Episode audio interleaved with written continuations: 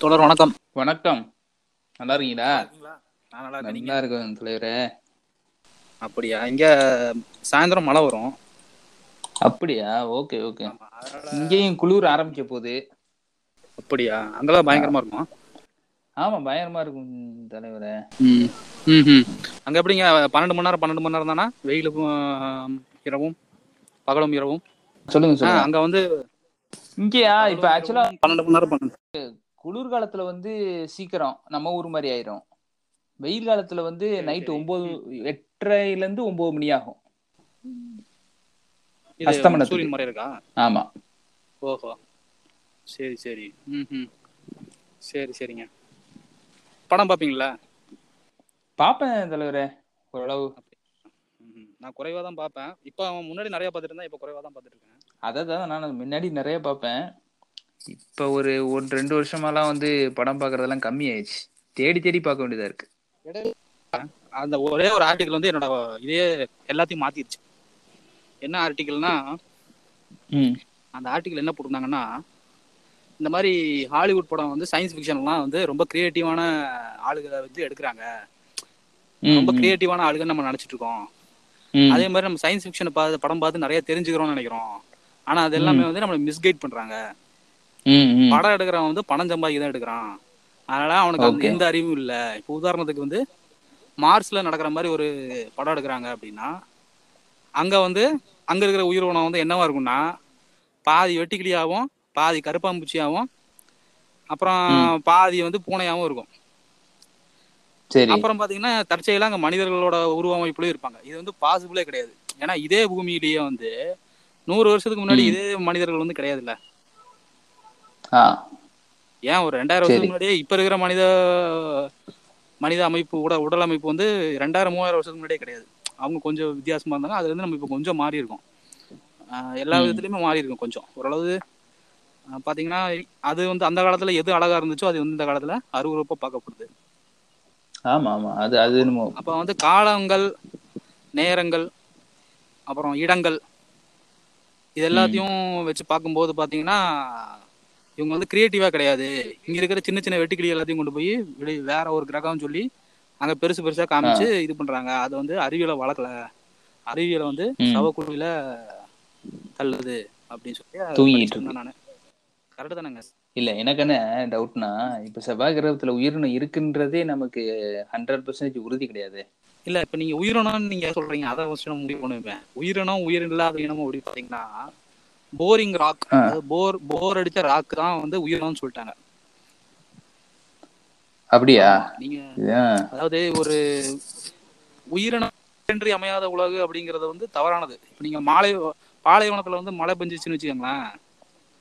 அங்க இருக்கிற ஈகோ சிஸ்டமே அழிஞ்சு போயிடும் அங்க இருக்கிற உயிரினங்கள் எல்லாம் வாழாது. அங்க மழை பெய்யாம இருந்தா தான் வாழும். அப்ப ஆமா அதுக்கே ஆமா, அதே மாதிரி அது ஓகே. மீத்தேன் உள்ள ஒரு கிரகம் இருக்குன்னா மீத்தேனை தான் அது சுவாசிச்சு. ஆக்சிஜன் கொடுத்தா செத்து போயிருமா இருக்கும். ஏன் இதே பூமியிலேயே வந்து முந்நூறு கோடி வருஷத்துக்கு முன்னாடி பாத்தீங்கன்னா எல்லாமே கார்பன் டை ஆக்சைடு தான் சுவாசிச்சு ஆக்சிஜன் வெளிய விட்டாங்க ம். இப்ப வந்து இப்ப நம்ம ஃபார் எக்ஸாம்பிள் மரங்க வச்சு மரங்களை வச்சுக்கோங்களேன். பகல்ல வந்து கார்பன் டை ஆக்சைடு தான் அது சுவாசிக்குது. ஆக்சிஜனை தான் வெளியிடுது. ஒருவேளை அதுக்கு வந்து மூக்க பொத்துற மாதிரி இருந்துச்சுன்னு வச்சுக்கோங்களேன் ஆக்சிஜனை பக்கத்துல கொண்டு போனா மூக்கு மூக்கு புத்திரமா இருக்கும். கரெக்ட் தானே. இல்ல உயிரினங்களுக்கு உயிரினங்கள் நேரங்களுக்கு நேரங்கள் இடத்துக்கு எல்லாமே மாறுது. எல்லாமே காலங்கள் எல்லாமே ஒரு எல்லா அமைப்புமே மாறுது. இப்ப வந்து ஒருவேளை ரொம்ப சூடான ஒரு கிரகம் இருக்குன்னு வச்சுக்கோங்க. அங்க வந்து சரி இப்ப செவ்வாய் கிரகமே ரொம்ப சூடான கிரகம் தான். ஏன்னா சூரியனுக்கு ரொம்ப அருகில இருக்கு. ஆமா ஆமா. இன்னொரு இந்த சூ இந்த சூரிய மண்டலத்தை விட்டு இன்னொரு கிரகத்தை வந்து ஒரு ரொம்ப சூடான ஒரு கிரகம் இருக்குன்னு வச்சுக்கோங்க. அந்த கிரகத்துல வந்து இரும்பு தான் இரும்பு உருகி தண்ணியா போலாம். அத அவங்க போகலாம். வாய்ப்புகள் ஆமா அத வந்து அவங்க தண்ணி அது அத தண்ணியா எடுத்துக்கலாம் அவங்க. இப்ப நீங்க பேசுறதே ஒரு ஃபிக்ஷனால இருக்கு. இல்ல அது ஃபிக்ஷன் தான் சொல்றேன். இல்ல அதாவது நம்ம இதுதான் கிரியேட்டிவிட்டின்னு சொல்றேன். எது இருக்குதோ இருக்கிறத இல்லாததை யோசிக்கிறது தான் கிரியேட்டிவிட்டி புதுசு எது நடக்காத விஷயத்த நடக்குதுன்னு நினைக்கிறானோ அது கிரியேட்டிவிட்டி தான். சொல்லி கொடுக்காம எவன் ஒரு மொழியை பேசுறானோ அவன் வந்து அவன் வந்து ஒரிஜினல் கிரியேட்டிவிட்டின்னு நினைச்சுக்கலாம். அதாவது அவன் தான் பெரிய இன்டெலிஜென்ட் சொல்லிக்கலாம் எல்லா மொழியும் பழகி தானே நம்ம ம். கத்துக்கிறோம். ஆமா. அப்ப சொல்லி கொடுக்குறோம் தெரிஞ்சுக்கிறத வச்சு நம்ம இன்னும் தெரியாத விஷயங்களை இது பண்றோம். இப்ப து- இப்ப இதுல நீங்க சொல்றீங்க இப்ப கிரியேட்டிவிட்டின்ற விஷயத்துல நீங்க மொழின்ற வர்றீங்களா இப்ப ஒரு தனியால் தனியா வாழ்றான் அவனால மொழியை உருவாக்க முடியுமா? கட்டாயம் முடியாது. முடியவே முடியாது. அன்னைக்கு நம்ம கடைசியா பேசுனதே அதேதான். ஒரு சின்ன குழந்தைகிட்ட வந்து தகவல்கள் எதுவுமே சொல்லி கொடுக்கல அப்படின்னா ரெண்டு காலம் நடக்கவே நடக்காது. நாலு தான் ஒரு ஆளாரு தூக்கி நீ நிப்பாட்டணும். அதுவும் மனித குழந்தை வந்து வாய்ப்பே அது- கிடையாது. ஏதோ வேற ஏதோ விலங்குனா கூட தப்பிச்சு வாழ்க்கை அதுவே அது இப்ப விலங்குகளுக்கெல்லாம் வந்து யார் சொல்லி கொடுக்குறா சொல்லுங்க. அது பிறக்குது பிறந்த உடனே ஒரு கண்ணுக்குட்டி வந்து எந்திரிச்சு தவழ்ந்து தவழ்ந்து நடக்க ஆரம்பிச்சிருது. ஆமா அது என்ன மேயருக்கு மட்டும் சொல்லி கொடுத்தா போதும். அது அவங்க அம்மா சொல்லி கொடுத்துரும். அது. சொல்லி கொடுக்கறதுனால இது எப்படியாவது கத்துக்கணும்னு வச்சுக்கோங்க. வேற வழி இல்ல. கத்துக்கிட்டு தான் ஆகணும். கத்துக்கிட்டாதான் உயிர் வாழ முடியும். ஆமா. அப்படிங்கும்போது அது வாழ்ந்துரும். மனிதன் தான் இத்து போனவன். இருக்குதுலே இருக்குதுலே ஒரு கேவலமான ஒரு உயிரினம் வந்து மனிதன். இருக்கலாம். இவனை மத்ததை அழிச்சு இவன் உயிர் வாழ்ந்தா கூட பரவாயில்ல. இது மத்ததை அழிச்சு இவனும் உயிர் வாழ்றது இல்ல அதுவும் உயிர் வாழ்றது இல்ல யாரையுமே வாழ விடாம. இப்ப ஒரு இப்போ ஒரு சிங்கம்னு வச்சுங்களேன் சிங்கம் வந்து அடுத்த சிங்கத்தை அடிச்சு சாப்பிடாது. ரொம்ப ரொம்ப ரொம்ப ரொம்ப குறைந்த சதவீதம் வேணா அப்படி நடக்கலாம்னு வச்சுங்க ஆனா மனுஷன் இங்க மனுஷனை மனுஷனே அடிச்சுட்டு அடிச்சுட்டு தான் நம்ம வாழ்ந்துட்டு இருக்கோம். ஆமா ஆமா. இப்போ நம்ம தானே இருக்கலே ரொம்ப மோசமான ஒரு மிருகம். அதான் கேட்டா வெஜிடேரியன் சொல்லுவானுங்க. ஆனா மனித. இது மனித கறிங்கிறத விட மோசமான செயல். ஜாதி வெறி மத வெறி இனவெறி எல்லா வெறியும். ஆமா. இதுல மீசை மீசை புண்டைய வேற முறுக்கி விட்டுக்கிறானுங்க. ம். பூனை இருக்கு. என்னத்த முறுக்குறது பார்த்தா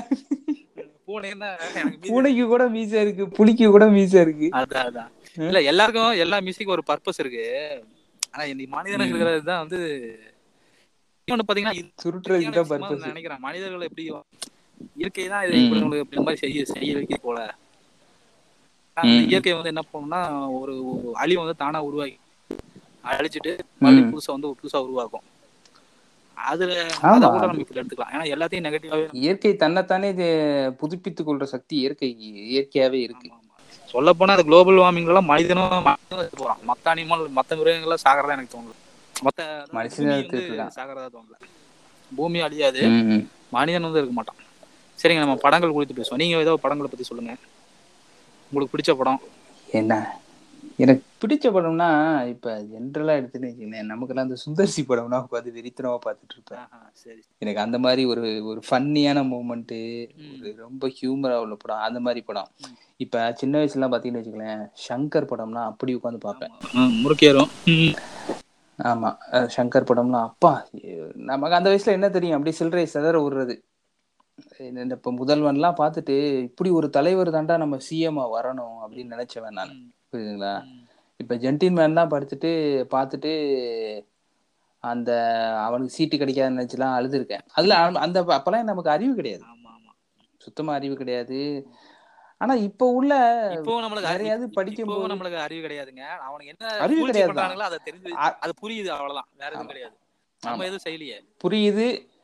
அந்த புரியுறதே எனக்கா புரியுதா என்ன? இன்னொருத்தன் சொல்லி தானே புரியுது. ஆமா ஆமா சிம்பிளா சொல்லுங்களேன். இப்ப நான் வந்து சில இதை பார்க்கும்போது அவங்க வந்து அந்த அவங்களோட பாயிண்ட் எடுத்து வைக்கிறாங்க. இந்த மாதிரி சங்கர் பண்றாரு இவரோட படங்களை. இந்த மாதிரி பண்றாருன்னு பண்ணும்போது நம்ம நமக்கு ட்ரிகர் ஆகுது. அதை நம்ம திரும்ப சிந்திச்சு அந்த சீனை பார்க்கும்போது ஆமா. ம். ம் அதுதான். இப்போ இப்ப நான் சில வீடியோஸ்லாம் பார்த்து தான் நான் அந்த விஷயங்கள்லாம் தெரிஞ்சிருக்கும் போது என்னடா அவன். இவ்வளவு ஆனா அந்த சிவாஜில எனக்கு அப்பவே அந்த சீன் பிடிக்காது. அந்த என்ன நோக்கத்துல தாயோலி வச்சானே தெரியல பாருங்க. அதுல வேற அங்கவை சங்கவை இங்க சாலமன் பாப்பியா வாயாலே பேச வேற வச்சுட்டான் நம்மளுக்கான எதிரி நம்ம நம்மள நம்மளுடைய எதிரிகளை வந்து நம்மள இருந்து அதாவது நம்மளுக்கான இதை வந்து நம்ம இதுல இருந்து எடுக்க வைக்கிறது தான் இது சுருக்கமா சொல்லணும்னா ஒரு. மரத்தை வெட்டுறதுக்கு இன்னொரு மரத்தால செஞ்ச கோ கோடாலியே தான் பயன்படுத்துறாங்க. இல்ல இப்ப நான் ரொம்ப சில நேரம் நான் இந்த ஓவரா சிந்திப்பாயிருவேன் ஓவர் திங்கிங். நான் வந்து சில சமயங்கள் எனக்கு வந்து ஓவர் திங்கிங் போவேன். எப்படி திங்கிங் போவேன்னா சங்கரே இதெல்லாம் தெரிஞ்சுதான் பண்றானா? அப்படிலாம் திங்கிங் போவேன். ஆமாங்க எனக்கு தெரிஞ்சு நம்ம வந்து சங்கர் மேல வந்து ஒரு பழிய சுமத்துறோம். புரியுதுங்களா? இந்த மாதிரி பண்றாரு அப்படின்னு சொல்லிட்டு. சங்கருக்கே இது உண்மையிலேயே தெரிஞ்சுதான் பண்றானா? இல்ல அவன் யதார்த்தமா பண்றானா? இல்ல நம்ம தான் தேவையில்லாம குறை சொல்றோமான்லாம் திங்கிங் போவோம் மறுபடி மண்டை கலரும். வேற வேற மாதிரி திங்கிங் போகும்போது என்னடா அது ஒரு மூளை வந்து இப்படி எல்லாம் திங்க் பண்ணுதே அப்படின்றது ரொம்ப ஆச்சரியமா இருக்கும். திராவிடம் சார்ந்தோ இல்ல தலித்தியம் சார்ந்தோ சார்ந்தோ ரொம்ப தீவிரம் இப்ப நீங்க என்ன பண்ணீங்கன்னா இப்ப உதாரணத்துக்கு இந்த எதிர் இந்த இந்த ஒரு படம் எடுத்தானே RJ Balaji. LKG LKG. LKG படத்துல அவன் வந்து சொல்லுவான்ல நான் கேசரி சாப்பிடறதுனால நான் என்ன பிஜேபியான்னு கேட்பான்ல? அதுதான். உண்மை. இப்ப எங்க இந்த- சில பேர் இந்த கேசரி செய்யறவங்க எல்லாம் பாத்தீங்கன்னா இப்ப சிவப்பு கலர் கேசரி தான் செய்யறாங்க காவி கலர் கேசரி. இல்ல நம்ம இந்த தீவிரமான பெரியாரிஸ்ட் எல்லாம் அந்த கலருக்காக செய்யறது இல்லைன்றீங்களா ஆமா ஆமா. அதாவது என்னன்னா அவன் அது அது ஒரு மூடத்தனம் தானே? அது மூலத்தனம் அது நம்ம ஏத்து ஏத்துக்கு தான் செய்யணும். ஆனா இங்க உருவாயிருச்சு. இப்ப நீங்க வந்து நம்ம Dress போடுறது வந்து ஒண்ணு போடணும்னு அவசியம் கிடையாது. ஆனா எல்லாரும் போடுறாங்களே. அதனால நம்ம போட வேண்டியதான் இருக்கு. அந்த மாதிரி தான் நம்மளுக்கு தெரியும் இந்த மாதிரி விலங்குகள்லாம் ட்ரெஸ்ஸா போட்டிருக்கு. நம்ம ஏன் போடணும்? இல்ல காட்டுவாசிகள்லாம் ட்ரெஸ்ஸா போட்டுட்டு இருக்காங்க அப்படின்னு தெரியும். இருந்தாலும் எல்லாரும் போட்டுக்கலாம். நம்மளும் போடுறோமே. அதே மாதிரி கலர் பாலிடிக்ஸ் வந்து இருக்கதான் செய்யுது. அதை வந்து நம்ம தவிர தவிர்க்க முடியாது நீங்க இல்ல ஆனா இது எனக்கு புதுசா இருக்குங்க ஏங்க தீவிரமான பெரியாரிஸ்ட் வந்து கேசரி போய் சாப்பிட மாட்டாங்கன்றீங்களேங்க இல்ல சிவப்பு கலர் கேசரி செய்யறாங்கிறேன் கருப்பு கலர் கிடையாது இல்ல சாப்பிடுவாங்களா. இல்ல அந்த மாதிரி கலர் பாலிடிக்ஸ் ரொம்ப தீவிரமா வந்துருச்சுங்க வந்து பெரிய இப்ப தீவிரமா இருக்காங்க ஆமா. பாப்பானது ஆர்எஸ்எஸ் எல்லாம் எல்லாருமே எக்ஸ்பிளிசிட்டா அது சின்ன பையன்ல இருந்து எல்லாருமே வந்து ரொம்ப தீவிரமா அந்த போலரைசேஷன் அதாவது தாங்க நான் வந்து ஒரு. சிறு வயசுல இருக்கும்போது இப்ப நம்மலாம் எப்படி இருந்திருப்போம் அப்படின்னு வச்சுங்களேன் ஒரு எல்லா சமூகத்தையும் ஒத்து வாழ்ற சமூகமா தான் நான் வாழ்ந்திருக்கேன். இப்ப எங்க அம்மாவும் அப்பாவும் கூட எப்படின்னா ஒரு எங்க அம்மா ஒரு நல்ல ஒரு ஆத்திக ஆத்திகத்துல இருக்கவங்க தான். ஆனா அவங்க வந்து அவங்க அப்படி பார்த்து வளர்ந்தது கிடையாது. அவங்க பார்த்து என்னை வளர்த்தது கிடையாது. புரியுதுங்களா? எங்க அப்பா வந்து கோயிலுக்கு போவாரு திருப்பதி இதெல்லாம் போறாரு. இப்ப கூட போவாருன்னு நினைக்கிறேன். ஆனாலுமே கூட அவர் வந்து என்னோட என்னோட என் மதம். அல்லாத நண்பர்கள் மாற்று மத சகோதரர்கள் மாற்று இனத்தவர்கள் வந்தாங்கன்னா எதுவுமே அவர் அவர் கண்டுகிட்டதும் கிடையாது. அவர் மனசுக்குள்ள இருந்தாலும் அது வெளிப்படுத்தாம இருந்திருக்காரு. என்கிட்ட கேட்டது கிடையாது அப்படின்றதான் நான் சொல்றேன். இப்ப எப்படி ஆயிடுச்சுன்னு வச்சுக்கோங்களேன் ரெண்டே ரெண்டு பேர் தான் இருப்போம் இந்த ஒண்ணு இந்த எக்ஸ்ட்ரீம் ஒண்ணு இந்த எக்ஸ்ட்ரீம் அப்படி ஆயிட்டோம் நம்ம. அந்த மாதிரி ஆக்கிட்டானுங்க. இதுதான் போலரைசேஷன் சொல்லுவாங்க. எப்படின்னா எல்லாருமே வந்து இப்போ வந்து அந்த எண்ணங்கள் இருந்தா கூட அதை வந்து வெளிப்படையா பேச மாட்டாங்க. இப்போ வந்து அதை வெளிப்படையாவும் செய்யறாங்க. இப்ப ரகசியமா பேசின விஷயங்கள் எல்லாமே வந்து மேடைகள்ல பேச வேண்டிய சூழ்நிலை ஆமா. இப்ப நீங்க நீங்க அது ஏத்துக்கவே முடியல. விஷயங்கள்லாம் வந்து நம்மளுக்கு இருக்கும். எல்லாம் மாற்று மதம் எல்லா எல்லாமே ஒண்ணுதானே. நம்ம எல்லாத்தையும் அனுசரிச்சு தான் வாழணும் அப்படிங்கிற ஒரு விஷயத்த வந்து நம்ம மனசுக்குள்ள வச்சு அதை வெளிக்காட்டாம அப்படியே அப்படியே அந்த அந்த மூமெண்ட்ல வாழ்ந்துட்டு இருப்போம் நம்ம. இப்ப என்னன்னா அந்த. மூமெண்ட்ல இல்லாம வெளியே வந்து அதை வந்து நம்ம வெளிப்படையா பேச வேண்டிய சூழ்நிலையை உருவாக்கி விட்டாங்க. ஆமா அதாவது வெளிப்படையா ஒரு இடத்துல பேசுறது பிரச்சனை இல்லைங்க. அப்ப இவ்வளவு நாள் இப்ப எப்படி சொல்றதுன்னா நிறைய பேர் வந்து இப்ப நம்மளோட மைண்டே சைக்காலஜிக்கலா மாற்றப்பட்டுருச்சுன்னு தான் நான் சொல்றேன். அதான் அதான். சரிதான். இப்ப ஜென்ரலாவே இப்ப நான்லாம் வந்து இதுவரை அப்படி பா என் சின்ன வயசுல இருந்து அப்படி நான் பார்த்ததே கிடையாது. இன்னும் கூட ஆனா இப்ப நானே. சில விஷயங்கள் எனக்கு ட்ரிகர் பண்றானுங்க. ட்ரிகர் ஆக்கப்படுது. ஒரு விஷயங்களை படிக்கும்போது நான் அப்படி சிந்திப்பேன். நான் ஏன்டா அப்படி சிந்திக்கிறேன்னு சொல்லி திரும்ப சிந்திப்பேன். ஏன்டா அப்படி சிந்திக்கிறேன்னு சொல்லி ஒரு சிந்தனைக்கு வரும். என்னடா நம்ம இப்படி இருந்ததே கிடையாது. நமக்கு இப்ப இப்படி ஒரு தூண்டுதலுக்கு வந்தா சோஷியல் மீடியா அதுல பெரும் பங்காற்றுது. ஆமாங்க. இப்பதான் ஒரு போஸ்ட் படிச்சேன். ட்விட்டரை ஸ்க்ரோல் பண்ண பண்ணா பிபி அதிகமாயிட போகுது. அப்படின்னு ஒருத்தன் போட்டிருந்தான். எனக்கு மட்டும் தானே? உங்களுக்கு தானே? அப்படின்னு கேட்கான் கரெக்ட் தானே? எல்லாருக்குமே தாங்க. சில்லு வண்டுலாம் இப்ப அரசியல் பேச ஆரம்பிச்சிச்சு. நல்ல விஷயம் தான். அரசியல் பேசுங்க. ஆனா எப்படிப்பட்ட அரசியல் பேசப்படுதுன்றதுதான் இங்க பெரிய விஷயமா பேசுறான். எதுவுமே தெரியாம பேசுறான். ஆமா. எதுவுமே தெரியாம பேசுறான். போது இவன் பேசுனது எல்லாமே அவன் அவன் அவனுக்கு பேச விடாம பண்ணிச்சிரும் இன்னைக்கு நம்ம பார்ப்பனர்களையும் ஆர்எஸ்எஸ் பிஜேபி எல்லாத்தையும் திட்டுறோம். நாளைக்கு இதை பண்ண முடியுமான்னு தெரியல. ஆமா. இப்ப எனக்கு தெரிஞ்சு திராவிடத்தை எப்படிலாம் அழிக்க முடியும் அப்படின்றதுக்கு நேத்து கூட வந்து திருமுருகன் காந்தி வந்து ஒரு இது ரெட்பிக்ஸ்ல பேசியிருப்பாப்ல அதை நான் கேட்டேன். அதுல ஒரு ஒரு விஷயம் சூப்பரா சொல்லியிருந்தாரு உண்மையிலே. இப்ப முன்னாடி வந்து பாத்தீங்கன்னா திராவி அதாவது கட்சிக்கு இங்க வேலையே கிடையாது இயக்கங்கள் தான் வேலை? இயக்கங்கள் இப்ப திரா திமுகவே என்ன பண்ணுதுன்னு அவர் குற்றச்சாட்டு வைக்கிறாருன்னா இயக்கங்கள் கீழே வேலை செய்யுது. இயக்கங்கள் வேலை செய்யுது. ஆனா அதை வந்து திமுக வந்து தனக்குள்ள இணைச்சுக்கிறது. அந்த இயக்கங்கள் வேலை செய்யறத வந்து இணைச்சுக்கிறது. ஆனா திமுக என்ன பண்ணுச்சு? அப்படின்னு பார்க்கும்போது பாத்தீங்கன்னா இயக்கங்கள் தான் வேலை செஞ்சிருக்கு. திமுக வந்து நான் வந்து மத்திய அரசுல கலந்துக்கிறதுல தான் ஒரு முன்னுரிமை ஏற்படுத்துது. அவங்க வந்து அவங்களோட ஃபர்ஸ்ட் பாயிண்டா வந்து மத்திய அரசுல நம்மளோட இது வந்து அதாவது பார்லிமெண்ட்ல நம்ம ஒரு சீட் இருக்கணும். நம்ம ஒரு இருபது சீட் இருக்கணும் அப்படின்னு சொல்லி தான் எதிர்பார்க்குது. இப்ப இந்த மாதிரி நம்ம மத்திய அரசை இந்தியத்தை ஏத்துக்குது அப்படின்னு சொல்றான் அப்படிதானங்க. ஆமா இந்தியத்தை ஏத்துக்க ஆரம்பிச்சிருச்சுன்னு சொல்றோம். புரியுதுங்களா? இந்தியத்தை வந்து ஏத்துக்க ஆரம்பிச்சிருச்சு. ஏத்துக்க அப்படி. ஏத்துக்க ஆரம்பிச்ச பிறகு வந்து இந்- இந்திய போது தமிழ்நாட்டை விழுங்கி விழுங்கிருமே அப்படியே. ஆமா அதைத்தான் அவன் சொல்றான் சூப்பரா எப்படின்னா நீங்க எப்ப இந்தியத்தை ஏத்துக்க ஆரம்பிச்சிட்டீங்க அப்படின்னாலே. இங்க உங்களுக்கு மொழி அரசியல் பேசவே முடியாது. அவன் ஆடத்தான் செய்வான் அதை நீங்க கேட்டுக்கிட்டு தான் இருக்கணும். ஏன்னா எனக்கு இருபது சீட்டு நான் பார்லிமெண்ட்ல இருக்கணும்னு நீ நினைச்சு ஆரம்பிச்சிட்டனாலே முடிஞ்சு போச்சு. ஆனா முன்னாடி அண்ணா பீரியட்ல பெரியார் பீரியட்ல எப்படின்னா பெரியாரே பேச ஆரம்பிச்சது வந்து தனி தமிழ்நாடு தனி ஆந்திரா அந்த மாதிரி அதாவது இந்தியாவாவே இருந்தாலும் கூட ஒரு அந்த மொழி சார்ந்த உரிமைகள் இருக்கணும். அந்தந்த ஸ்டேட்டுக்குன்னு உரிமை இருக்கணும். இதுதான் வந்து. இப்போ வந்து நாம் தமிழர் அதுல வந்து அவர் கேட்டிருப்பாரு நெறியாளர். ம். நாம் தமிழர் இப்ப அதெல்லாம் தானே கேட்டான். அவன் ரெட் பிக்ஸ்ல இருப்பாரு. அதான் ரெட் பிக்ஸ்ல அந்த தாடி வச்சுட்டு ஒரு மாதிரி கொண்ட மாதிரி போட்டிருப்பான்.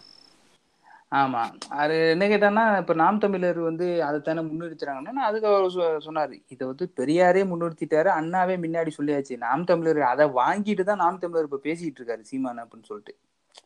புரியுதுங்களா? சரி நம்ம ஃபுல்லா படத்தை பத்தியே பேசுவோம். நம்ம அரசியல் போனா அப்படியே போய்க்கிட்டே இருக்கு டாபிக் ஆமா ஆமாங்க. ம். நான் பாத்தீங்கன்னா தமிழ்? படம் பெருசா பார்க்க மாட்டேன். நான் ரெண்டு படம் பார்ப்பேன். யார் படம்னா நம்ம இந்த இவன் நல்ல டேரக்டர் படங்கள் நம்ம ஆளுங்க. வெற்றிமாறன். இந்த மாதிரி ஒரு சில படம். பார்ப்பேன். அப்புறம் ம- சரி. மத்தபடி பெருசா இது இல்லைங்க. அப்புறம் டிவி சீரிஸ் பார்ப்பேன் இங்கிலீஷ்ல அப்புறம் முதல்ல வந்து ஹாலிவுட் படம்லாம் ஃபுல்லா சயின்ஸ் ஃபிக்ஷன் அது இதுன்னு பார்த்துட்டு இருந்தேன். அதை பண்ண சொன்னேன் காரணம் எல்லாம் ஏன் பார்க்க மாட்டேன் அப்படின்ட்டு. ஆனாலும் எனக்கு சில படங்கள் வந்து பிடிச்சிருந்துச்சு சில இதெல்லாம் ரொம்ப மறைமுகமா சில பல கருத்துக்கள்லாம் வந்து இருந்துச்சு. அதான் எனக்கு ரொம்ப. பிடிச்சிருந்துச்சு. உதாரணத்துக்கு பாத்தீங்கன்னா இந்த ஜுராசிக் பார்க் படம் பார்த்துருக்கீங்களா? பாத்திருக்கேன் சின்ன வயசுல ஆமா. அப்படி அதெல்லாம் பெண்ணியம் படம் தெரியுங்களா? பெண்ணியம் சார்ந்த படம். பெண்கள்லாம் இந்த உலகமே இல்ல. பெண்கள் தான் முக்கியம். அப்படின்னு சொல்லி பெண்கள் சார்ந்த அது படம் தான். அப்படியா? எனக்கு கொஞ்சம் சொல்லுங்களேன். எனக்கு புரியல எப்படின்னு. உதாரணத்துக்கு பாத்தீங்கன்னா அந்த இது வந்து இது வந்து ஒரு எப்படின்னா இது ஒரு வருங்காலத்துல நடக்கக்கூடிய ஒரு சயின்ஸ் ப்ராஜெக்டை வந்து இப்ப நடந்தா எப்படி இருக்கும்? ஏன்னா அதை பண்றதுக்கு இப்ப வசதி இல்ல. அதனால. இப்ப அந்த டைம்ல ஆயிரத்தி தொள்ளாயிரத்தி தொண்ணூறுகள்ல வந்து இதை பண்ணிருந்தா எப்படி இருக்கும் அப்படின்னு சொல்லி அந்த படம் எடுக்கிறாங்க. அந்த படம் எடுத்தவர் வந்து ரொம்ப மிகப்பெரிய ஒரு அறிவியல் அறிஞர் தான். ஜுராசிக் பார்க் ஒரு டேரக்டர் சொல்றீங்க. ஆமாங்க. அந்த Richard Richard Attenborough David Attenborough அவங்க அண்ணன் தம்பி ரெண்டு பேருமே அறிவியல் சார்ந்து மிகவும் இது பண்றவங்க. வந்து மதங்களுக்கு எதிரானவங்க தான். அதை வந்து. எப்படி பண்ணுவாங்க அப்படின்னா அறிவியல் கருத்தை அதாவது மதங்களை புறக்கணிக்காம அறிவியலை. வந்து புகட்டுறது. அப்ப என்ன பண்ணுவாங்கன்னா மதங்கள் உள்ளவங்க வந்து அறிவியலை பார்க்கும்போது மதங்கள் மேல வெறுப்பு ஏற்படும் போதோ அது மேல எனக்கு பிடிக்கல அறிவுறுப்பு ஏற்படும் போதோ அதுல இருந்து தள்ளி அறிவியலை ஏத்துக்குவாங்க. அப்ப இது. வந்து எப்படின்னா ஒரு ஸ்பேஸ் ஏற்படுத்தி கொடுக்குறாங்க. அந்த மாதிரியான. படங்கள் படங்கள் தான் வந்து அந்த அந்த பெரும்பான்மையான ஜுராசிக் பார்க் படங்கள் எல்லாமே. ஏன்னா ஜுராசிக் பார்க் படம் ஜுராசிக் பார்க் அந்த டைனோசர்ஸ் அப்படிங்கிற அந்த இதே கான்செப்டே என்னன்னு பாத்தீங்கன்னா வந்து முழுக்க முழுக்க கிறிஸ்டியானிட்டிக்கு எதிரானதும் இஸ்லாம் இஸ்லாமுக்கு எதிரானதும் தான். தீவிரமான எதிர்ப்பா எதிர்ப்பு. ஏன்னா எந்த சீன்ல அப்படி அவங்க சொல்லியிருக்காங்க? நான் எனக்கு அது நாங்க இல்ல அதுதான் சொல்றேனுங்களே அதை நேரடியாக சொல்லாம மறைமுகமா சொல்லுவாங்க. அதுலயே சொல்லுவாங்கல்ல காட் கிரியேட்டட் டைனோசர்ஸ் டைனோசர்ஸ் ம். எக்ஸ்டிங்க் அதாவது க- கடவுள் வந்து டைனோசர் உருவாக்குவாங்க அப்படின்னு சொல்லுவாங்க அப்புறம் சரி. டைனோசர் வந்து அழிஞ்சு போயிடும் அப்புறம். கடவுள் வந்து மனிதர்கள். உருவாக்குவாங்க. மனிதன் வந்து. மறுபடியும் டைனோசர் உருவாக்குவாங்க. அப்போ வந்து என்ன. பண்ணுன்னா டைனோசர் வந்து மனிதர்கள் அழிச்சிரும். கடைசியில. கடவுளும் செத்து போயிடும் அப்படின்னு சொல்லுவாங்க. மனிதர்களும் செத்து போயிடுவாங்க கடைசியில டைனோசர் மட்டும் தான் இருக்கும் அப்படின்னு சொல்லுவாங்க. அது ஒண்ணு. இப்ப டைனோசர் உருவாக்குவாங்களா என்ன மனிதர்கள்? ஆ பண்ணிடுவாங்க அதெல்லாம் கட்டாயம் பண்ணுவாங்க. ஆனா இவன் இருப்பானான்னு தெரியலையே. எனக்கு என்னமோ அறிவாளிகள் மட்டும் இருந்தா அந்த பூமியில இருந்தா போதும்னு நினைக்கிறேன். பில்கேட்ஸே ஒரு வாட்டி சொல்லியிருந்தான். அறுநூத்தி அறுபது கோடி. மக்கள் இருக்காங்க. அப்ப அவன் பேசும்போது அறுநூத்தி அறுபது கோடி ஆயிரத்தி தொள்ளாயிரத்தி தொண்ணூத்தி எட்டுல நினைக்கிறேன். அப்ப அவன். சொன்னது என்னன்னா பேசாம ஒரு வேக்சின் கண்டுபிடிச்சு ஒரு ஒரு எல்லாத்தையும் கொண்டுட்டு ஒரு இரநூறு கோடி மக்களை வச்சா இந்த பூமியில நல்லா எல்லாருமே நல்லா வாழலாம்ல அப்படின்னு அ- சமநிலையா இருக்குமா என்ன பூமி? வாய்ப்பே கிடையாது நான் நினைக்கிறேன்.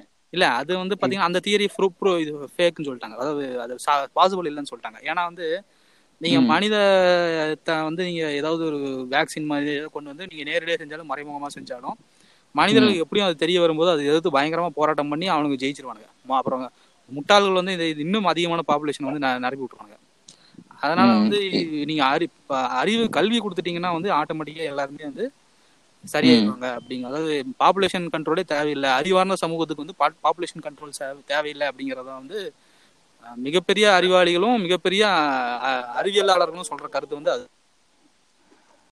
சரி சரிங்க. நம்ம ஜுராசிக் பார்க் பத்தி டைனோசர் பத்தி பேசுவோம். அப்ப நான் சொன்ன முதல்ல சொன்னது உங்களுக்கு புரிஞ்சுல புரியுது.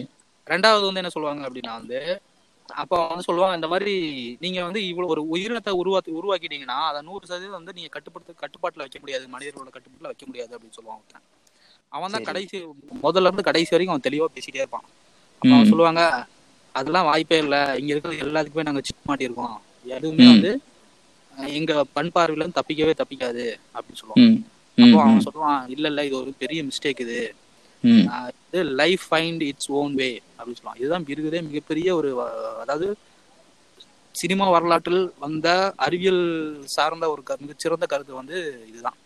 Life find its own way வாழ்க்கை வந்து உயிரினம் அதோட வழி அதுவே தெரிக்கிறோம் ஆமா உயிர் வந்து தான் வாழ்றதுக்கு ஏதாவது ஒரு வழியை கண்டுபிடிச்சிடும் ம் ம்.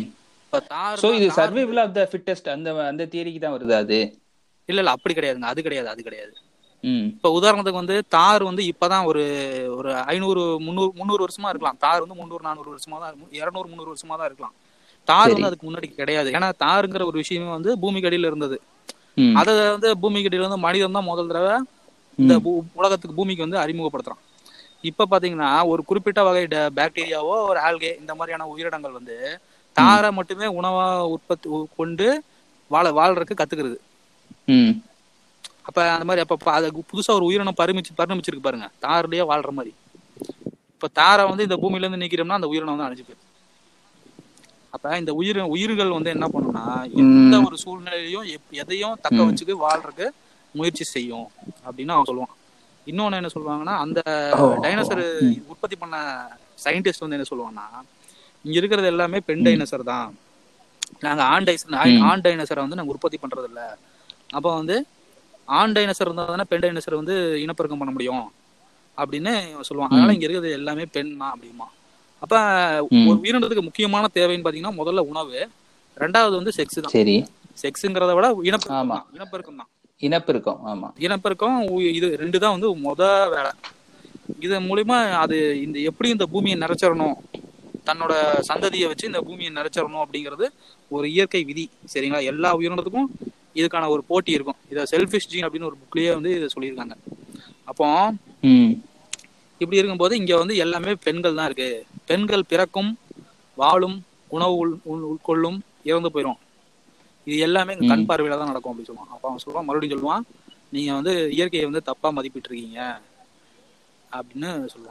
அப்ப என்ன நடக்கும் அப்படின்னா கடைசியில ஒரு கிளைமேக்ஸ் அந்த முன்னாடி சீன்ல வந்து இவங்க தப்பிச்சு தப்பிச்சு போவாங்க.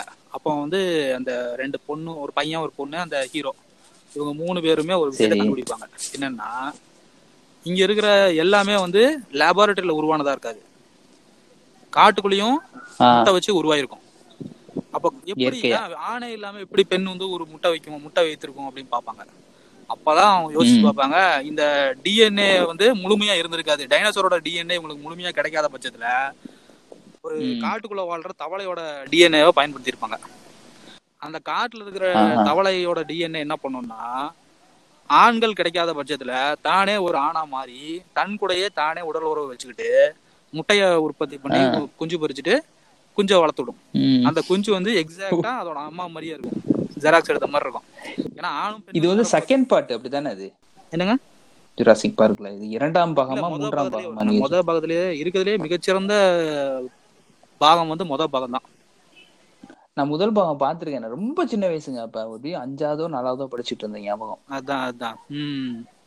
அதுக்கப்புறம் பாத்தீங்கன்னா என்ன நடக்கும் அப்படின்னா அந்த குட்டி எல்லாமே வந்து இந்த இந்த அம்மா வந்து இதாகி ஆண்களே இல்லாத பட்சத்துல தானே ஒரு ஆணா மாறி தன்னோட உடல் உறவு வச்சு அந்த குஞ்சு முட்டையை போட்டு அந்த முட்டையில இருந்து வள குஞ்சுகளை வளர்த்து எடுத்து அனுப்பியிருக்கோம். அந்த குஞ்சுகளை தான் இவங்க வந்து அடக்க முடியாம கஷ்டப்படுவாங்க. இது பாத்தீங்கன்னா கடைசியில அது முழுக்க முழுக்க முழுக்க பாத்தீங்கன்னா அது பெண்களை தான். பெண்களை வந்து நீங்க கட்டுப்படுத்தவே முடியாது. பெண்களை நீங்க கட்டுப்படுத்தணும்னு ம். நினைச்சீங்க அப்படின்னா அந்த இனம் அழிஞ்சு போயிடும் அப்படி இல்லாட்டினா ஆண் இனத்தை வந்து ஓவர்டேக் பண்ணிடுவாங்க அப்படிங்கிற அந்த மாதிரி ஒன்று ஒரு கருத்துக்கள் சில கருத்துக்கள் அப்படியே மாறி மாறி வரும். இன்னொன்னு இந்த மாதிரி கருத்துக்களை சொல்லி படம் எடுத்து வந்தாங்கன்னா ஒரு பையன் பார்க்க மாட்டான். அப்ப அப்படியே ஒரு டைரக்டா சொல்லியிருந்தான் பிரம்மாண்டமா பெரிய இது வருது அது வருது இது வருதுன்னு சொன்னாதான் இது பண்ண முடியும். நான் இந்த டைனோசர் படங்கள்லாம் ரொம்ப உன்னிப்பா கவனிப்பாங்க. அதுல பாத்தீங்கன்னா நல்ல மிகச்சிறந்த அறிவியல் கருத்துக்கள் எல்லாமே இருக்கும். ரொம்ப ரொம்ப ரொம்ப ஆழ்ந்த அறிவியல் கருத்துக்கள் இருக்கும். இந்த ரெண்டாவது பாகத்துல பாத்தீங்கன்னா வந்து மூணாவது பாகத்துல வந்து குளோனிங் பத்தி பேசியிருப்பாங்க. அதாவது மூணாவது பவன் நான் பார்த்தது கிடையாது. சொல்லுங்க. அப்படிங்களா? இன்ட்ரெஸ்டிங்கா இருக்கும். அதுலயும் குளோனிங் பத்தி பேசியிருப்பாங்க. என்ன பண்ணிருப்பாங்கன்னா ஒரு டைனோசரை வச்சு இன்னொரு நிறைய ஆர்டிபிஷியலா ரீப்ரொடக்ஷன் எல்லாம் பண்ணாம குளோனிங் டைரக்டா குளோனிங் பண்ணிருப்பாங்க ரொம்ப. ஆக்ரோஷமான டைனோசர்களை வந்து உருவாக்கி வச்சிருப்பானுங்க. அந்த. அந்த உயிரினங்கள் கூட சண்டை போட்டுருப்பாங்க. கடைசியில பார்த்தா அதுவும் வந்து தோ தோக்கடிச்சிரும். அப்ப இவங்க வந்து. கடைசியில அந்த இது எப்படி வரும் அந்த படத்தோட கதை எப்படி முடியும் அப்படின்னா குளோனிங் வந்து பண்ணலாமா பண்ணக்கூடாதா? அப்படின்னு சொல்லி இதான் அந்த படத்தோட கதை. அந்த கடைசியில கேள்வி- ஆமா கேள்வி கேட்பாங்க. அப்போ அந்த படத்துல வந்து ஒரு சின்ன குழந்தை ஒண்ணு இருக்கும். அந்த குழந்தைய வந்து ம். டைனோசர்கிட்ட இருந்து ஹீரோ எல்லாம் காப்பாத்திட்டே இருப்பான். கடைசியில பார்த்தா அந்த. குழந்தைய வந்து ஒரு குளோனிங்கா தான் இருக்கும். அப்போ வந்து அவங்க சொல்லுவாங்க. குளோனிங்கும் உயிரினம் தான் அப்படின்னு சொல்லிடுவாங்க. ம். குளோனிங் வந்து உயிரினம் தான் அதை வந்து நம்ம இன்னொரு உயிரினம் உயிரினமற்றதா ஒரு விஷயமா பார்க்க முடியாது அப்படின்னு சொல்லுவாங்க. இது எங்க வந்து முடியும் பாத்தீங்கன்னா இப்ப மனிதர்கள் வந்து. ஆடு மாடு கோழி இதெல்லாம் வந்து குளோனிங் பண்ணி தான் பயன் பயன் வச்சுட்டு இருக்கான் கேட்டா வந்து இதெல்லாம் உயிரினமா கன்சிடர் பண்ணக்கூடாதுன்னு சொல்லுவாங்க. இவன் உயிரினத்தையே வந்து மதிப்பு கொடுக்கறது இல்லைன்னு மரியாதை கொடுக்கறது இல்லைன்னு வச்சுக்கோங்க. அப்ப இந்த. குளோனிங் பண்ற விஷயங்களை வந்து இவங்க வந்து ரொம்ப ரொம்பவுமே கேவலமா நினைக்கிறாங்க. கேவலம் அதாவது இதெல்லாம் க்ளோ கடற்கோழி குஞ்சு தானே? நாட்டுக்கோழி கடல் கடற்கோழி ம். கோழி. அப்புறம் நாய்கள் வகைகள்லயும் வந்து இதெல்லாம் குளோனிங் இதெல்லாம் குளோனிங் பண்ண நாய் இல்லைன்னா இது வந்து ஹைபிரிட் பண்ண நாய் அப்படி இப்படின்னு பேசிக்கிறாங்களா. இதுவும் வந்து கலப்பினமும் ஒரு இனம் தான். அப்போ நான் ஒரு இதுல படிச்சிருக்கேன். ஆக்சுவலா இப்ப நீங்க குளோனிங் படிச்சிருக்கேன்னா இல்ல அதாவது ஒரு செல்லை எடுத்துட்டு இப்ப என்கிட்ட இருந்து ஒரு செல் எடுத்துட்டு அதை வச்சு ஒரு உயிரினத்தை உருவாக்கிடலாம். புரியுதுங்களா? இப்போ உள்ள டெக்னாலஜில உருவாக்கிடலாம். பண்ண முடியாது. அது நீங்க தான். அதை வளர்த்து வளர்த்து யார யாரும் கிடையாது. நீங்க தான். நானே தான். இப்ப அதைத்தான் குளோனிங் சொல்றீங்களா நீங்க? ஆமா ஆமா. அதுதான் சொல்றேங்க. உங்களுக்கு அதுல என்ன சிக்கல் அப்படின்னா இப்ப உங்க உடம்புல இருந்து ஒரு நீங்க இயற்கையா வந்து குழந்தை பத்துக்கிறீங்கன்னு வச்சுக்கோங்களேன். ஆனா அதுல பிறக்க. முடியாது. இயற்கை- இயற்கையா குளோ குளோ குழந்தை பத்துக்கிறது குளோனிங் தான். அதுவும் வேற என்ன குளோனிங்னா என்ன? குழந்தை பத்துக்கிறது தான் குளோனிங் அதாவது ஜெராக்ஸ் எடுக்கிறோம். அதுதான் குளோனிங் அப்ப நீங்க. பெத்துக்கிற குழந்தை வந்து எப்படி இருக்குன்னா ஜீரோல இருந்து ஆரம்பிக்கும். உங்களை. குளோனிங் பண்றோம்னு வச்சுக்கோங்களேன் உங்களுக்கு எத்தனை வயசு இருக்கோ அந்த இதுல இருந்து உருவாகும். இந்த ரெண்டுக்குள்ள வித்தியாசம் அதுதான். இல்ல நீங்க உண்மையிலே சொல்றீங்களா? இல்ல படத்துக்கு படி? உண்மையிலேயே சொல்றேங்க. இப்ப என்னைய க்ளோன் பண்றாங்க அப்படின்னா இப்ப என் செல் எடுத்து வளர்த்தாங்கன்னா எப்படி என் உயரத்துக்கே வருவான் ஒருத்தன்? ஆ அப்படி கிடையாதுங்க. இப்ப வியாபாரி படம் பாத்திருக்கீங்களா பார்த்தது எஸ். கிடையாதுங்க ஜே. சூர்யா நடிச்சிருப்பாங்க. கேள்விப்பட்டிருக்கேன். நிறைய படம் நான் பார்த்தது கிடையாது. இல்ல ஒரு ஆட்டுக்குட்டியை குளோனிங் பண்றாங்கன்னு வச்சுக்கோங்களேன். சரி. அதாவது டால்ஃபின் ஏதோ சொல்லுவாங்க அந்த ஆட்டுக்குட்டி மொதல் ஆட்டுக்குட்டி. அதை வந்து என்னன்னா டாலி. ஆ டாலி. டாலி. டாலி வந்து நீங்க வந்து குளோனிங் பண்றீங்க அப்படின்னா எந்த ஒரு ஒரு ஒரு வயசு உள்ள ஆட்டுல இருந்து நீங்க செல்லுகளை எடுத்து நீங்க குளோனிங் பண்றீங்க அப்படின்னா அந்த அந்த குஞ்சு அது இதா குட்டியா இருக்கும் பாத்தீங்களா? அந்த ஆடு. அந்த ஆடு வந்து.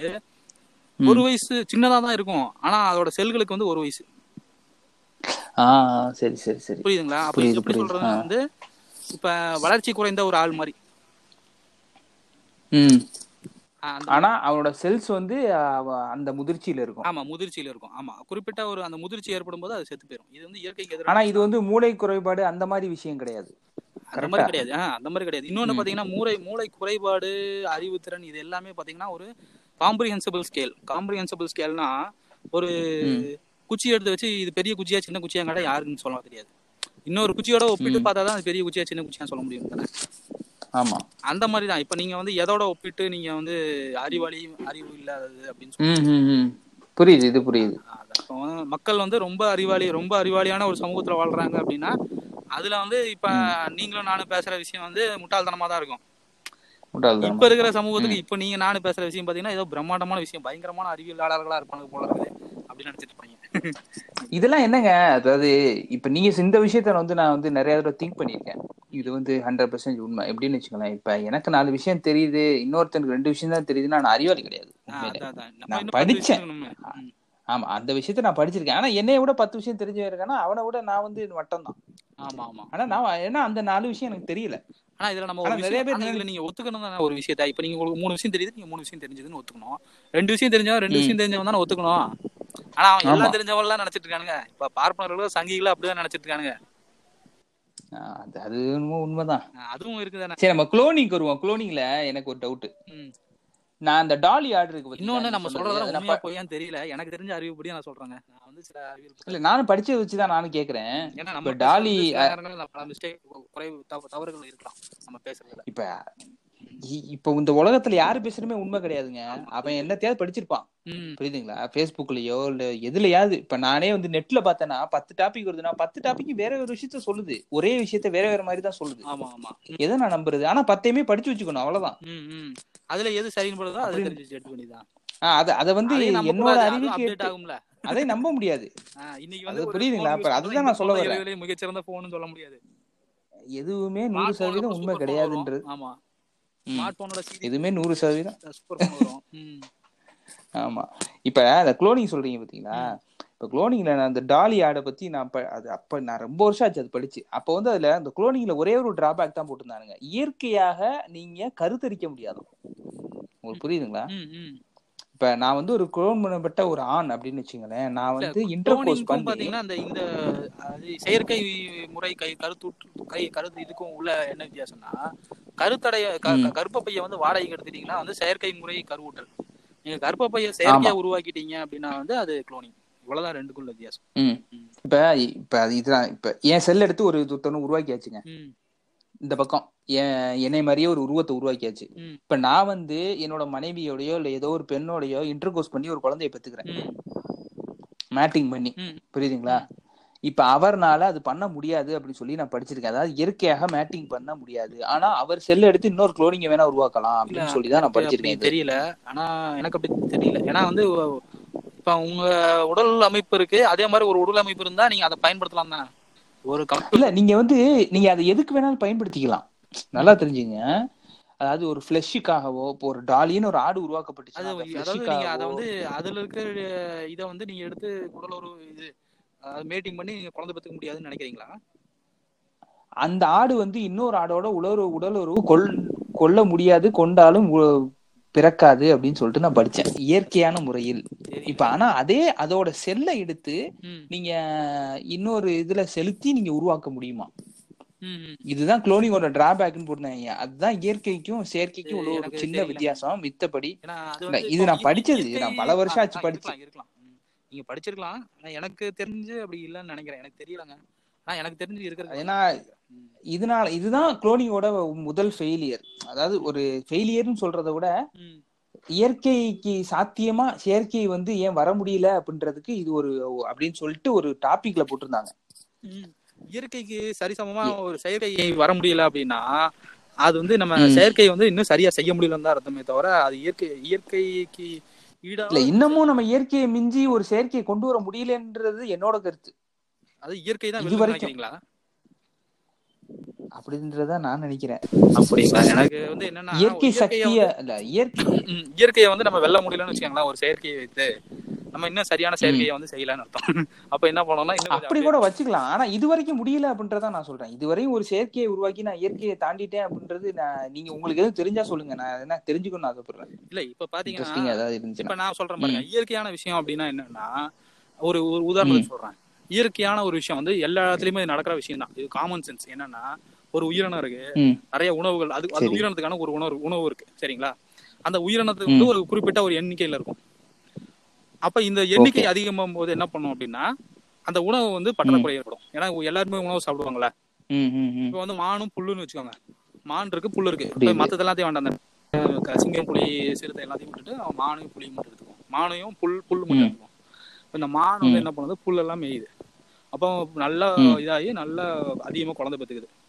அதிகமான எண்ணிக்கையில மான். உருவாக்கிறது. ஏன்னா ஈஸியா ஈஸியா டெவலப் ஆயிருங்க. இங்க ஒரு நூறு மான் இருக்குன்னா எல்லாம் ஒவ்வொரு குட்டி போட்டுச்சுன்னா ஐம்பது ஐம்பது மான் நூத்தம்பது மான் ஆயிருமே அடுத்த வருஷமே. ஆமா ஆமா. எல்லாமே புற்களை மேயும் போது என்ன ஆகும் அப்படின்னா உணவு பஞ்சம் ஆட்டோமேட்டிக்கா வந்துடும் வறுமை வந்துச்சுன்னா பல. உயிரினங்கள் பல மான்கள் வந்து இறந்து போயிடும் அப்ப. இறந்து போன மான் என்ன ஆகும்? மறுபடியும் மண்ணுக்கடியில போறதுனால அதுல இருந்து நல்ல புல் புல்லா முளைக்கும். அது அதை உறிஞ்சி புல்கள் முளைக்கலாம். ஆமா அப்ப நிறைய புற்களோட எண்ணிக்கை அதிகமாயிரும் மான்களோட எண்ணிக்கை குறைவாயிரும். அப்ப மறுபடியும் என்ன. பண்ணும் இந்த புல் மான் வந்து என்ன பண்ணும் இந்த புல்களை வந்து மறுபடியும் சாப்பிட ஆரம்பிக்கும். இது வந்து எப்படின்னா ஒன்னு ஏறும் ஒன்னு இறங்கும். ஒன்னு ஏறு இறங்கும். இது வந்து மால் தூசியன் இது ஒரு சமநிலைன்னு வச்சுக்குவோம். ஆமா இது வந்து ஒரு மால் தூசியன் லான்னு சொல்லுவாங்க இது. சரிங்களா? ம் ம். மால்தூஷன்ங்கிறத ஒருத்தர் கண்டுபிடிச்சாரு. அவர் வந்து அது வந்து இந்த லா அப்ப என்ன சொல்றாங்க அப்படின்னா இது வந்து சரியா தவறா அப்படிங்கும்போது தவறு அப்படின்னு ப்ரூவ் பண்ணிட்டாங்க. எப்படின்னா மனிதர்கள் வந்து இந்த விஷயத்துல வந்து அதை தோக்கடிச்சிட்டாங்க இந்த உலகத்துல உணவு இருக்கு உயிரினம் ம், இருக்கு மனிதர்களோட எண்ணிக்கை இருக்கு. இவ்வளவு உணவுக்கு இவ்வளவு மனிதர்கள் வாழ முடியும். அப்ப மனிதர்கள் வந்து பஞ்சத்தால மறுபடியும் இறந்து போய் மறுபடியும் மக்கள் மக்கள் தொகை அதிகமாகி மறுபடியும் கம்மியாகி மறுபடியும் மக்கள் இப்படி ஃபிளக்சுவேஷனா இருக்கணும். ஆனா கரண கடந்த ஒரு முந்நூறு நானூறு வருடங்களா பாத்தீங்க அப்படின்னா கிட்டத்தட்ட ஆயிரத்தி தொள்ள ஆயிரத்தி எட்நூத்தி நாலாம் ஆண்டுல தான் வந்து மக்கள் தொகை நூறு கோடி ஆகும் ஆயிரத்தி எட்நூத்தி நாலு நாலுல தான் இவன் இவரு நம்ம ஜீசஸ் எல்லாம் வாழ்ந்த ரெண்டாயிரம் வருஷத்துக்கு முன்னாடி வந்து எத்தனை கோடி மக்கள் வந்திருக்காங்க அப்படின்னா உலகம் முழுக்கமே வந்து ரெண்டு மூணு கோடி மக்கள் தான் வந்திருக்காங்க. அப்ப அந்த ஃபிளக்சுவேஷன் வந்து மெயின்டைன் ஆகிட்டே இருந்திருக்கு. ஆனா இப்போ வந்து என்னன்னா ஃபிளக்சுவேஷன்லாம் இல்லாம ஒரே குரோ ஒரே மேல ஒரு பெரிய ஒரு மவுண்ட் எவரெஸ்ட் ஏறுற மாதிரி ஒரு கிராஃப் ஏறிடுச்சு. என்ன காரணம் அப்படின்னா உணவு. வந்து உற்பத்தி ஆமா உணவு வந்து அதிகமா உற்பத்தி பண்ணாங்க உற்பத்தி பண்ண பண்ண பண்ண அதிகமான மக்கள் தொகை வந்து உருவாயிடும் அப்ப மால்டியூஷன்லாம் இங்க தோத்து போச்சுன்னு அர்த்தம். ம் அப்படி கூட வச்சுக்கலாம். ஆனா இன்னமும் கூட ஸ்டில் நம்ம எப்படி சொல்றது? நீங்க சொல்ற பாயிண்ட் வேலிடேட் பாயிண்ட் தான். அதை நான் வந்து ஏத்துக்கிறேன். இந்த விஷயத்துல வந்து செயற்கை வந்து பெரும் பங்காற்றி இருக்கு. அதாவது அறிவியல். அறிவியல் வந்து பெரும் பங்காற்றி இருக்கு. அதாவது மனிதன் செய்யறதுன்னு வச்சுக்கோங்களேன். மனிதன் செய்யறதான். ஆமா ஆமா அதாவது இந்த இடத்துல ஒரு அறிவியல் வந்து பெரிய லெவல்ல வந்து மக்களை காப்பாத்தி இருக்குன்னு கூட சொல்லலாம். ஆமா ஆமா ம். இவன் கடவுள் காப்பாத்துனாங்கன்னு சொல்லுவாங்க. இல்ல அறிவி நான் இன்னமும் சொல்றேங்க. அறிவியல்ல தாண்டி வந்து எதுவுமே கிடையாது. புரியுதுங்களா? ஆனா நான் வந்து உலகத்தை காப்பாத்தக்கூடிய ஒரு விஷயம் அப்படின்னு பாத்தீங்கன்னா கண்டிப்பா அது வந்து அறிவியல் தவிர வேற எதுவும் கிடையாது. டெக்னாலஜி தவிர வேற எதுவுமே கிடையாது. இன்னைக்கு இவனுக்கு போன்ல வைக்கிற டெக்னாலஜிய போன்ல கொண்டு வர அப்டேட் எல்லாத்தையும் எல்லா விஷயத்திலயும் கொண்டு வந்தாங்க அப்படின்னா இப்போ எக்கனாமிக்ஸ்ல கொண்டு வரணும். இப்போ இந்த போனுங்கிறது என்ன இப்போ டெக்னா சயின்ஸ் சயின்ஸ்ல வந்து டெக்னாலஜி டெக்னாலஜில வந்து கீழே அதுக்கு கீழே மொபைல் கம்ப்யூட்டர் இதுல தான் வந்து டெக்னாலஜி வந்து பயங்கரமா இன்வெஸ்ட்மெண்ட் பண்றாங்க இன்ஃபர்மேஷனுக்காக இதே வந்து எக்கனாமிக்ஸ் மத்த மத்த விஷயங்கள்ல நிறைய ஜியாகிரபி ஹிஸ்டரி ஆர்கியாலஜி எல்லாத்துலயும் இதை போட்டு இந்த அப்டேஷனை வந்து அதுல கொண்டு வந்தானுங்க. இதே இதுல இந்த இதுல காட்டுற வேகத்தை வந்து அதுல காட்டினானுங்க அப்படின்னா கட்டாயம் வந்து இந்த உலகத்துல இருக்கிற எல்லா பிரச்சனைக்குமே முடிவு முடிவு கொண்டு வந்துடலாம். இவன் உற்பத்தி பண்ண இவனால கொண்டு வர கொண்டு வர மாட்டாங்க. கொண்டு வராத காரணம் என்னன்னா இவங்க வந்து இது எல்லாமே ப்ரொஃபஷனாவும் பாக்குறாங்க. இதை வந்து ஒரு கரியராகவும் இதை ஒரு வாழ்க்கையாவும் பாக்குறாங்க இதை முதலாளித்தம் வந்து கட்டுப்படுத்தி நம்மள வந்து அந்த மாதிரி பிரெயின் வாஷ் பண்ணி வச்சிருக்காங்க இவங்களோட வாழ்க்கை சக்கரத்தை எடுத்து பாருங்க. காலையில எந்திரி காபி கீபி பல்லு குடிப்பாங்க விளக்குவான் குளிப்பான். இருப்பானுங்க. வேலைக்கு போவாங்க. திட்டு வாங்குவானுங்க. அவமானப்படுவானுங்க. அசிங்கப்படுவானுங்க. அப்புறம் இல்லைன்னா ஏதாவது தந்திரம் பண்ணி பணம் சம்பாதிப்பானுங்க. அந்த பணத்தை செலவு பண்ணுவாங்க. திருப்பி சாயந்தரம் வீட்டுக்கு வருவாங்க. டிவி. பார்ப்பானுங்க. சாப்பிடுவானுங்க. குழந்தை பெற்றுக்கானுங்க படுத்து. அதோட முடிச்சுக்குவானுங்க. மறுபடியும் அடுத்த நாள். ஏன் குழந்தை பெற்றுக்கிறோம் நம்ம ஏன் வாழ்றோம்? என்ன நம்ம வாழ்க்கையோட லட்சியம் என்ன? என்ன எது- ஏதாவது புதிய புதுசா விஷயம் தெரிஞ்சுக்கலாம். எதுவும் கிடையாது. இவங்களுக்கு என்னன்னா நிம்மதியா கம்ஃபர்டபுள் ஜோன்ல வாழணும் அப்படிங்கறதுதான். ஆமா ஆக்சுவலா நிறைய பேர் ஒரு பெரிய இதா இருக்கு. பர்பஸ் ஆஃப் த லைஃப் என்னன்னே தெரியாம இருக்கானுங்க. அதான் அதான். கம்ஃபர்டபுள் எந்த ஒரு உயிரினமுமே வந்து நீடிச்சு வாழவே வாழாதுங்க. அதாவது ஒரு நீங்க வந்து. கம்ஃபர்டபுள் ஜோன்ல இருக்கவே கூடாது. நீங்க வந்து ஒரு மரண வேதனையில இருந்து அப்பதான் வந்து. புது நிறைய விஷயங்களை கொண்டு வரும் இப்ப உதாரணத்துக்கு இந்த இக்வானா தெரியுங்களா உங்களுக்கு? இந்த கொலப்பக சைலாண்ட்ல சொல்லுவாங்களே. இக்வானா கேள்விப்பட்டிருக்கேன். இக்குவானா சரி, அதை. அந்த மடக மடகாஸ்கர் டூடு தெரியும். பறவை மடகாஸ்கர். டூடு பறவை தெரியுங்களா உங்களுக்கு? டூடு பறவை ஆஹா தெரியாது. ஆ டூடு ரைட் ரைட் டூடு. அதான் ஆயிரத்தி எட்நூறு எவ்வளவு இதுல வந்து கடைசி டூடு வந்து செத்து போச்சு. அதாவது இந்த டூடுவே எனக்கு வந்து ஒரு. யூடியூப் சேனலோட பேரு டூடு அதை வச்சு தான் தெரியும். அது ஒரு பறவை சிம்பிள் போட்டிருப்பாங்க. அதான். அந்த பறவை பாத்தீங்கன்னா என்னன்னா ஒரு அந்த தீவுல வாழ்ந்தது. அந்த அங்க வாழ்ந்த ஒரு பறவை. அந்த பறவைக்கு வந்து எந்த ஒரு எதிரியும் கிடையாது. அப்ப அது என்ன பண்ணுது அப்படின்னா அங்க வந்து நல்லா சாப்பிட்டு நல்லா சந்தோஷமா இனப்பெருக்கம் பண்ணி எங்க பார்த்தாலும் டூடு பறவை. ஜாலியா இருந்திருக்குது. அப்ப இதுக்கு வந்து எதிரியே இல்லைங்கறனால இந்த ஃபிளைட் ஆர் ஃபைட் அப்படின்னு சொல்லுவாங்கல்ல இங்க ஒரு. எதிரி வந்துச்சுன்னா ஒண்ணு எதிர்த்து சண்டை போடணும் இல்லைன்னா தப்பிச்சு ஓடிடணும். தப்பி ஓடு இல்லை திருப்பி தாக்கு. ஆமா. தப்பி ஓடு இல்லைன்னா தாக்கு. இந்த ரெண்டு ரெண்டு விஷயம் தான் வந்து மனிதர்களுக்கு எல்லா உயிரினங்களுக்கும் ஒரு உரித்தான ஒரு விஷயம். அது வந்து என்னன்னா நாய் வந்து அந்த வந்த உடனே போய் மோந்து பாக்குது அந்த இது நாய் நாயை வந்து உத்து பாக்குது. அப்ப நாய் என்ன பண்ணுது? சாப்பிட ஆரம்பிச்சிருது. இப்ப நாய்களுக்கு வந்து நல்ல வேட்டை. நாய்கள் முழுக்க வந்து இத தூடு பருவ இரையாகுது. ஆமா ஆமா அதே மாதிரி ஒரு பாம்பையும் கொண்டு போய் அங்க விட்டுட்டாங்க. இன்னொரு தீவு நினைக்கிறேன். அந்த தீவு தெரியல. இன்னொரு தீவுல பாம்பு கொண்டு போய் விட்டுருக்காங்க. அந்த பாம்பு வந்து நல்லா சாப்பிட்டு சாப்பிட்டு சாப்பிட்டு முழுக்க முழுக்க இனப்பெருக்கம் பண்ணி அந்த தீவே இப்ப முழுக்க முழுக்க பாம்பு தீவா இருக்கு. போய் அந்த தீவுல போய் பாத்தீங்கன்னா எங்க பார்த்தாலும் பாம்பா இருக்கும். ஏன்னா அங்க இருக்கிற பறவைகள் எல்லாத்தையும் சாப்பிட்டு சாப்பிட்டு சாப்பிட்டு சாப்பிட்டு அந்த மாதிரி ஒரு இதை வந்து உருவாக்கிடுச்சு. அதாங்க மனிதர்கள் வந்து என்னன்னா இந்த பூமி வந்து ஒரு கேன்சர்னு சொல்லலாம். இல்லை அப்படி சொல்லாமையும் இருக்கலாம். ஏன்னா வந்து இது இயற்கைன்னு சொல்லலாம். இதை வந்து நீங்க எந்த எந்த இடத்துல இருந்து இந்த பார்வையை பாக்குறீங்க அப்படிங்கறத நிறைய நிறைய தியரி என்ன சொல்றாங்கன்னா சில தியரிஸ்லாம் வந்து இது ஏத்துக்கலாமான்னு தெரியல. அதாவது இயற்கையா இயற்கையாவே விட்டுறணுமா? அந்த. இடத்துல இப்படிதான் இருக்கு அப்படின்னா அதே மாதிரி விட்டுறணுமா? அந்த இடத்துல நீ ஒரு புதுசா இந்த மாதிரி நான் ஆக்க போறேன் அப்படின்னு ஆக்குறதும் தப்பான் அது அது வேற விளைவுகள். இப்ப நீங்க சொன்னது இப்ப பாம்புன்னு ஒரு எக்ஸாம்பிள் வச்சுங்க தீவுல போய் விட்டு இருக்கு நல்லா வாழ்ந்த பறவைகள் எல்லாம் செத்து போச்சு. ஆமா ஆமா ம். இப்ப இந்த பறவை பறவைக்கு வந்து அந்த தீவு வந்து சொர்க்க பூமியா இருந்திருக்கும். ஆமா ஆமா ம். இப்ப இந்த பாம்புக்கு சொர்க்க சொர்க்க பூமி ஆயிடுச்சு என்னன்னு பாத்தீங்கன்னா பாம்புகள் வந்து அந்த பறவைகளை முடிக்க முழுக்கவும் சாப்பிட்டு முடிச்சதுக்கு அப்புறம் பாம்புகள் வந்து அங்க மத்த பாம்புகளை வந்து சாப்பிட்டுட்டு இருக்கு. அங்க ஒரு கேனிபலான ஒரு ஒரு வாழ்க்கை ம், முறையை ம். வந்து உருவாக்கி விட்டானுங்க. இப்ப அந்த தீவுல நம்ம போனோம்னா நம்மள சோழியை முடிச்சிரும் பாம்பு. ஆமா ஆமா நீங்க வந்து எந்த இடத்துல திரும்பினாலும் நாலு பாம்பு பார்க்கலாம். அந்த மாதிரி தான் இருக்கும். ஓ. இப்பவும் இருக்கு. இப்பவும் அதே இடத்துல அந்த இதெல்லாம் இருக்கு.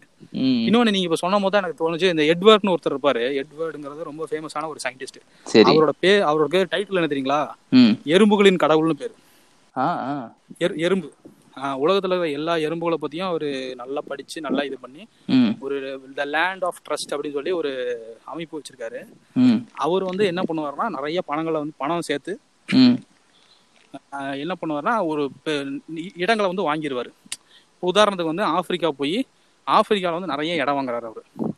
எதுக்கு வாங்குறாரு அப்படின்னா அந்த இடத்துல வந்து கார்ப்பரேட் வந்து அதை அந்த இடங்களை வாங்கி அதை பய பில்டிங் கட்டலாம் அப்படின்னு பயன்படுத்துறாங்க பயன்படுத்துறதுக்கு முயற்சி செய்றாங்க. சரி. இவர் அதை வாங்கி எதுவுமே செய்ய மாட்டாரு அப்படியே வச்சுக்குவாரு பாதுகாப்பாரு. அதை சுத்தி வேலி போட்டு வச்சுக்குவாரு. ஏன்னா அங்க என்ன இருக்கு அப்படின்னு பாத்தீங்கன்னா அங்க முழுக்க முழுக்க எறும்பு புத்துக்கு. ஓ ஓகே ஓகே இவர் சொந்த காசு அப்புறம் பல பேர்கிட்ட பிசி எடுத்து டொனேஷன் வாங்கி சேர்த்த காசை கொண்டு போய் அந்த பெரிய ஒரு இடத்த வாங்கி இவர் லேண்ட் ஆஃப் ட்ரஸ்ட் அப்படின்னு வச்சு வச்சிருக்காரு. நீங்க அந்த வெப்சைட் போய் பாத்தீங்கன்னா நீங்க பணம் வந்து டொனேட் பண்ணலாம். அவங்க என்ன பண்ணுவாங்கன்னா போய் தீவுகளை வாங்குவாங்க.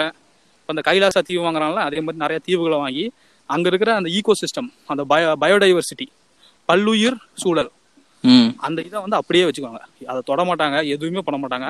அங்க போய் ஏதாவது வேற ஒரு விலங்கு இருக்குன்னு வச்சுக்கோங்களேன் அந்த விலங்கை கொண்டு போய் அங்க விடுவாங்க. அதாவது எப்படின்னா அந்த இடத்துக்கு ப- பழக்கப்படுத்திடுவாங்க. ஏன்னா மனிதர்கள் வந்து அப்படியே இது பண்ணிட்டே போறாங்க. ஆக்கிரமிச்சுட்டே ஆமா அரிச்சுக்கிட்டே போறானுங்க. அரிச்சுட்டே போறாங்க. இதை வந்து நம்ம காப்பாற்ற முடியாது. கொஞ்ச நாளைக்காவது இவங்க இவங்க இதுல வந்து நம்ம இது ஏன்னா இவங்க செத்து போனதுக்கு அப்புறம் எப்படியும் கார்பரேட் மேல தூக்கிடும் இல்ல மனிதர்களே வந்து வேற எங்கேயாவது ஒரு போர் கீர் வந்துச்சுன்னா அகதிகளை கொண்டு போய் அங்க அடைச்சு விட்டுருவாங்க. அவனுக்கு எதையும் பார்க்க மாட்டாங்க எல்லாத்தையும் அழிச்சு விடுவாங்க. ஆமா. இதுல வந்து என்ன சொல்றதுங்க இந்த மனிதர்கள் வந்து ஒரு நம்ம இப்படி பா இந்த வகையில இருந்து பாத்தீங்கன்னா ஒரு கிருமியாவும் மிகப்பெரிய ஒரு கேன்சர் செல்லாவும் ஒரு ஆப்பிள் பழத்தை திங்கிற ஒரு புழுவாவும் பார்க்கலாம். இதே வந்து இப்படியும் பார்க்கலாம். இதுவும் இயற்கையா தானே நடக்குது. இந்த செயற்கைன்னு சொல்ற விஷயமே வந்து இயற்கையா தான் நடக்குது. மனிதன் இரு அதாவது மனிதன் இரண்டு விஷயத்துக்குமே யூஸ் ஆகுறான். அதாங்க எல்லாத்துலயுமே ரெண்டு எக்ஸ்ட்ரீம் இருக்கு. ஆமா ஆமா கரெக்ட் தான் நான் அதாவது இப்ப நீங்க மிருகம் சொல்றதை விட இன்னொன்னு ரொம்ப உன்னதமான படைப்பு மனிதன் சொல்லுவேன் நான். ஏன்னா நமக்கு தான் வந்து அந்த அறிவு சிந்தனை எல்லாமே எல்லா சிந்தனையும் இந்த உலகத்துல உள்ள எல்லா உயிரினங்களையும் கம்பேர் பண்ணும் நமக்கு மட்டும்தான் இருக்கு. அது ஒரு பெரிய விஷயம். ம். இப்ப நம்ம பேசுறதுல இருந்து திங்க் பண்ற இதுல என்ன கேடுனா கடவுளும் மதமும் தான் கேடு. அதாவது நான் மதங்கள் இப்ப இப்ப இதுல ஒரு சின்ன இதுதான் சொல்லணும்னு விரும்புறேன். இப்ப நான் வந்து நிறைய மதங்களை பத்தி படிச்சிருக்கேன். புரியுதுங்களா? ம். இப்ப ஏத்திஸ்ட் மேல எனக்கு ஒரு எப்படி சொல்றதுன்னா ஒரு ஒரு ஒரு சில வருத்தம் இருக்கும். அது நான் பெரியார் மேல கிடையாது. சில ஃபாலோவர்ஸ் மேல. எப்படின்னு ம், கண்மூடித்தனமா நான் மதங்களை எதிர்க்கிறேன்ற பேர்ல ம். அவங்களும் தப்பு தான் பண்றாங்க. இப்ப வந்து இப்ப ஏத்திசமே ஒரு மதம் மாதிரி ஆயிடுச்சு அப்படின்றத நான் சொல்றேன். அது கரெக்ட் தான். இப்ப ஏத்திசம் அப்படின்றதே ஒரு அமைப்பு. அந்த அமைப்பே வந்து ஒரு மத சார்பு மத சார்பில்லை அது ஒரு அமைப்பு. இப்ப இப்ப நான் ஹிந்துவிசம்ன்றதே ஒரு அமைப்பா தான் நான் பாக்குறேன். புரியுதுங்களா. கிறிஸ்டியானிட்டின்றது ஒரு அமைப்பா தான் பாக்குறேன். அமைப்புனா என்ன? ஒரு ஒரு கொள்கையை ஃபாலோ பண்ணி அப்படியே ஃபாலோ பண்ணிட்டு வர்றானுங்க. அதாவது அமைப்பு ஏதாவது என்னன்னா சில வாழும் தந்திரம். அன்னைக்கு நம்ம கடைசியா பேசணுமே புலி வருது என் மேல எல்லாரும் ஏறி படுத்துக்காங்க. ஸோ அது மாதிரி தான் இப்போ ஏத்திசம் மேலேயுமே நிறைய தப்பு சொல்லுவாங்க இப்போ இப்போ யூரோப்ல இருக்காங்க ஏத்திஸ்ட் அவன் என்ன பண்ணுவாங்கன்னா வாலண்டியரா தான் தாக்கணும் அப்படின்றதுக்காக குறிப்பிட்ட மதங்களை பிடிச்சி தாக்கு தாக்குன்னு தாக்குவானுங்க. உங்களுக்கு புரியுதுங்களா? அவங்க சும்மா இருக்க சும்மா இப்ப எப்படின்னா முன்னாடி எப்படி இருந்துச்சுன்னா ஆஹ் இந்த பக்கம் உள்ளவங்க எல்லாமே ஏத்திஸ்ட போட்டு தாக்கிட்டு இருந்த காலங்கள் இருந்துச்சு. இவன் எப்ப பார்த்தாலும் அவளை போட்டு திட்டுறேன் அப்படின்றது ஆமா இப்ப அப்படி அப்படி மாறுது எல்லாமே. பழி வாங்குறாங்க திருப்பி. ஊடால ஒரு பீரியட்ல பாத்தீங்கன்னா ஏத்திஸ்ட் பழி வாங்கிட்டு கிடந்தானுங்க. ம், சாவுடா அப்படின்னு சொல்லிட்டு எல்லாரையும் பிடிச்சி அவங்க சும்மா இருந்தாலுமே கண்டமேனிக்கு திட்டுறது. அதான் அதான். சோ இது அதுலயும் எல்லா அமைப்புலயுமே நம்ம சொன்னதுதான் ஒரு ஏழு. ஏழு ஏழு சென்டிமீட்டர் ஸ்கேல்னு வச்சுக்கோங்களேன். அந்த பக்கம் இருக்கிறது எக்ஸ்ட்ரீம் ரிலிஜியன் இஸ்லாம் தான் இந்த உலகத்தை ஆளணும் இல்லனா இயேசு தான் வந்து இயேசு வருவாரு. இல்லனா பெருமாள் தான் வந்து காப்பாத்துவாரு. ஆமா அதாவதுங்க எதுவுமே வந்து புனிதம் கிடையாது. இங்க எல்லாமே வந்து என்னன்னா ஒரு குரூப் ஆஃப் பீப்புள் வந்து இன்னொரு குரூப் ஆஃப் பீப்புள் வந்து கண்ட்ரோல் பண்றதுக்கு கண்டுபிடித்த ஆயுதங்கள் தான் வந்து மதங்கள். ஐடியா அது இயக்கங்கள் மதங்கள் பாத்தீங்கன்னா வேற எதுவும் கிடையாது. ஐடியா தான். வந்து வேற ஒரு ஐடியா கண்டுபிடிக்கிறான்னு வச்சுக்கோங்களேன் அந்த தலைமுறையோட போயிடும். ஆனா பரம்பரை பரம்பரையா நீங்க அடிமைப்படுத்தணும்னா நீங்க மதத்தை வச்சுதான் செய்ய முடியும். வேற ஏதாவது. இப்ப அதே இதுல கடவுள் இல்லைன்றது ஒரு ஐடியாலஜியை கண்டுபிடிச்சு ஃபாலோ பண்றவங்க தான் ஏத்திஸ்ட் இதை நீங்க ஒத்துக்கிறீங்களா என்ன இதை தான் நான் ஒத்துக்கிறேன். ஆமா. அதான் மிலிட்டன்ட் ஏத்திசம் ஆமா. இப்ப வந்து ஏத்திசமே வந்து இப்ப மதங்கள் இப்ப மத சார்பு உள்ளவங்க என்ன பண்றாங்களோ அதே தான் ஏத்திஸ்டும் பண்ணிட்டு இருக்காங்க இப்பெல்லாம். அந்த அளவுக்கு ஆயிப்போச்சு. இப்ப நீங்க நீங்க ஏத்திஸ்டா இருந்துட்டு இன்னும் அது அறிவியல் கருத்துக்களை வந்து நீங்க நிறைய கத்துக்கிறீங்க அப்படின்னு வச்சுக்கோங்களேன். அப்ப நீங்க எந்த மாதிரியான ஆளா மாறுவீங்க அப்படின்னா மதங்கள்ல உள்ள விஷயங்களை வந்து நல்ல விஷயங்களை ஏத்துக்கிட்டு. கெட்ட விஷயங்களை எல்லாத்தையுமே தத்துவங்களா பார்க்க ஆரம்பிச்சிருவீங்க நீங்க. அப்படிதாங்க பாக்கணும் இப்ப இப்ப வந்து. கிறிஸ்டியானிட்டில இருந்து ஒரு விஷயம் சொல்றாங்க அப்படின்னா நூறு சதவீதம் எதுவுமே தப்பு இருக்காது. இப்ப வந்து ஹிந்துஸ்ல அப்படின்னா நூறு சதவீதம் எதுவுமே தப்பு இருக்காது. நீ படிக்கணும். படிச்சுட்டு சில விஷயங்களை நீ ஏத்துக்கிட்டு நல்லா இருக்கு அப்படின்னா ஏத்துக்கல தப்பு இல்லைன்னு தான் நான் சொல்றேன். புரியுதுங்களா அது அதுதான் இயேசு வந்து என்ன பண்ணிருக்காருன்னா இப்ப இயேசு சொன்னதே வச்சுக்கோன்னு வச்சுக்கோங்களேன். இருந்தாரா இல்லையான்னு தெரியல அதை பத்தி நம்ம பேச வேண்டாம். இப்ப வந்து ஒரு கணத்துல அரைஞ்சா இன்னொரு கணத்தை காட்டுங்க அப்படின்னு சொல்றாருன்னு வச்சுக்கோங்களேன். இதை வந்து ஏத்துக்கலாமா ஏத்துக்க கூடாதுன்னு நம்ம சொல்லி விவாதத்துக்கு கொண்டு வரணும். ஆமா. இப்ப வந்து ஒரு சின்ன குழந்தை அடிக்குதுன்னா நீங்க என்ன பண்றீங்க? ஏத்துக்கிறீங்க. ஏத்துக்கிறேன். உங்களுக்கு பெரிய அளவுல பாதிப்பு வராத போதெல்லாம் நீங்க அதை வந்து ஏத்துக்கிறீங்க. ஆனா உங்க வாழ்க்கையை உங்க வாழ்க்கைய ஆதாரமே கேள்வி கேள்விக்குறி ஆகும்போது அப்ப திருப்பி அடிக்க தான் வேணும் திருப்பி அடிக்க தான் செய்றீங்க. ஆமா. திருப்பி அடிக்க தான் சொல்றீங்க. அதே இதை வந்து பைபிள்லயே இன்னொரு இடத்துல சொல்லியிருக்காங்க. ஒரு குறிப்பிட்ட இடத்துல வந்து நீங்க வந்து அதை பண்ண முடியல அப்படின்னா நீங்க வந்து திருப்பி தாக்குங்க அப்படின்னு சொல்லியிருக்காங்க. ஆனா எந்த அளவுகோல்னு சொல்லல. அப்ப எடுத்த எ- கிடைச்சவன்லாம் வந்து. அவனுக்கு தெரிஞ்ச அளவுகோல்ல அத அந்த இதை வந்து மீறிடுறான். இப்ப நான் அதை வந்து ஆயிரம் அத தான் நான் வேற மாதிரி ஒரு இருக்கான். அதான் ஆயிரம் தடவை கண்ண ம், ஆயிரம் தடவை கண்ணை திருப்பி திருப்பி காட்டவும் தயாரா இருக்கான். இன்னொருத்தன் வந்து மூணு தடவை அடிச்சா. நான் திருப்பி அடிச்சிருவேன் அப்படிங்கிற கொள்கையிலயும் கிறிஸ்டியானிட்டி இருக்காங்க. அப்ப இது என்னன்னா எல்லாமே வந்து ஒரு தத்துவம் ரீதியா நீங்க அணுகும்போது அதாவது இப்ப நான் ஒரு தத்துவம் சொல்றேன்னு வச்சுக்கோங்க. இப்ப தத்துவத்தை நான் தான் சொல்றேன் அப்படின்னு வச்சுக்கலேன் நான் ஒரு எண்ணத்துல வச்சு அந்த தத்துவத்தை சொல்லுவேன். அது எனக்கு சரியா இருக்கும். புரியுதுங்களா? அந்த தத்துவத்தை ஒரு பத்தாயிரம் பேர்கிட்ட சொல்றேன்னா அது ஒரு ஐயாயிரம் பேர் என்னோட நான் சொன்னதுக்காக ஏத்துக்கிறான். அவ்வளவுதான். அவன் சொந்த புத்தியில எல்லாம் ஏத்துக்கல. இதுதான் மதம். புரியுதுங்களா.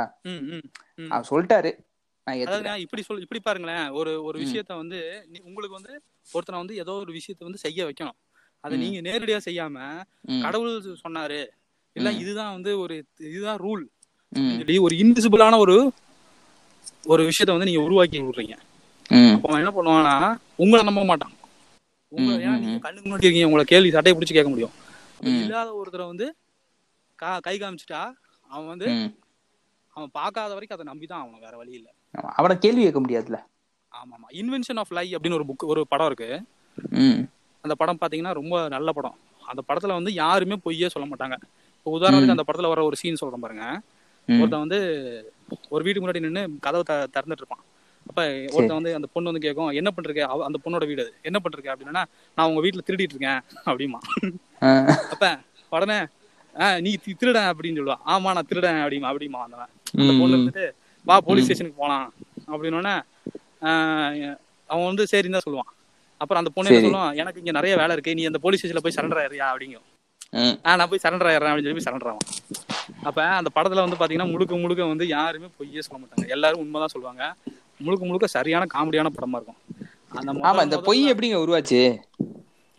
பொய் வந்து என்னன்னா ஒரு அதாங்க ஒரு குரூப் ஆஃப் பீப்புள் இன்னொரு குரூப் ஆஃப் பீப்புள் கட்டுப்படுத்துறதுக்கு அவன் இல்லாத ஒரு விஷயத்தை கட்டுப்படுத்துறதுக்கு தன்னோட சுயலாபங்களுக்கு இதெல்லாமே ஆமா, எனக்கு உருவாக்கப்பட்டதுதான் பொய்.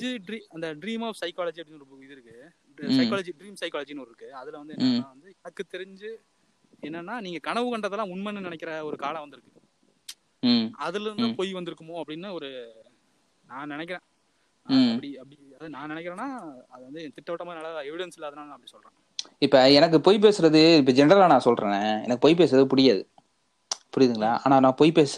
பொய் பேச உந்தப்படுறேன். எப்படின்னு வச்சுங்க அந்த சுச்சுவேஷன் என்ன வந்து இப்படி இருக்கலாங்க. பொய் பேசுறது வந்து பிடிக்காது. ஆனா பொய் பேசுறது நானா இருக்கும். இப்ப நான் சொல்றேன் உண்மையிலே எனக்கு பொய் பேச பிடிக்காது தலைவர எனக்கு பொய் பேச பிடிக்காது. புரியுதுங்களா. ஒரு ஒரு விஷயத்த நான் நீங்க ஏத்தி சரிங்க இப்ப நான் சொல்றேன் ஒரு விஷயத்த வந்து நான் வந்து சொல்ல வர்றேன் அப்படின்னா அதை நான் வந்து நூறு சதவீதம் உண்மையா சொல்லணும் அப்படின்னு நினைப்பேன் நான். ஆனா இங்க நூறு சதவீதம் உண்மைன்னு எதுவுமே கிடையாது. புரியுதுங்களா? ஆமா. ம். இப்ப நான் இப்போ நான் வந்து ஒரு விஷயத்த பார்த்துட்டேன். இந்த பாட்டில் வந்து மஞ்சள் கலர் தான் அப்படின்றத. புரியுதுங்களா? என் பக்கத்துல ஒரு பாட்டில் இருக்குது மஞ்சள் கலர் பாட்டில் தான் அப்படின்னு. அதை வந்து ஒருத்தன் வந்து ஆரஞ்சு இல்லடா நான் பார்த்தேன் அது ஆரஞ்சு கலர்னு சொல்றான். அவன் கண்ணுக்கு அது ஆரஞ்சா தெரிஞ்சிச்சா? இல்லன்னு தெரியல. ஆனா நான் என் கண்ணுக்கு அது மஞ்சளா தான் தெரிஞ்சுச்சு. நான் வந்து அந்த இடத்துல மஞ்சள்னு தான் சொல்ல வேண்டியதா இருக்கு. இது உண்மை. புரியுதுங்களா? ஆனா. பத்தாயிரம் பேர் அது ஆரஞ்சு தான் சொல்லும்போது நான் மட்டும் மஞ்சள்னு சொன்னா அது எப்படி இருக்கும்? நான் போய் பேசுறதா தான் ஆகும். அப்ப நானும் வந்து ஆரஞ்சுன்னு போக வேண்டியதா இருக்கு. அப்ப நமக்கு இப்ப எனக்கே டவுட் வருது. நாம என் கணக்கு தான் அது மஞ்சளா தெரிஞ்சிருச்சா அப்படின்னு. ம், ம், ம், ம். சோ இப்ப என் மூளை எப்படி Ash சிந்திக்குன்னா experiment இப்ப சொல்றாங்க. ம், ஆஹ் நாலு கோடு போட்டுட்டு ஒரு சின்ன கோடு போட்டிருப்பாங்க. இதுல ம். எது பெரிய கோடுன்னு கேட்பாங்க. எல்லாருமே சின்ன கோடு வந்து சின்ன கோடு தான் பெரிய கோடுன்னு சொல்லுவாங்க. அங்க. இருக்கிற அந்த எக்ஸ்பெரிமெண்ட்ல வந்த எல்லாருமே வந்து இதுதான் பெரிய கோடு அப்படின்னு சொல்லுவாங்க. அந்த சின்ன. கோட்டையா பெரிய கோடுன்னு ஒத்துக்க ஒத்துக்க வச்சிருவாங்க. அதாங்க அதாவது. ஒண்ணு ஒத்து வைக்கிறது. கடைசியில என் மூளையை எப்படி திங்க் பண்ண ஆரம்பிக்குதுன்னா நான் தான் தப்பா பார்த்துட்டோம்னு திங்க் பண்ண ஆரம்பிக்குது. அதான். ஏன்னா பத்தாயிரம் பேர் சொல் புரியுதுங்களா உங்களுக்கு?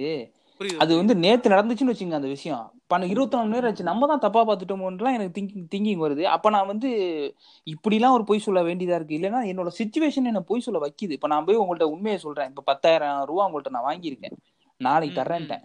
ஆறு மணிக்கு நீங்க என்கிட்ட கேக்குறீங்க.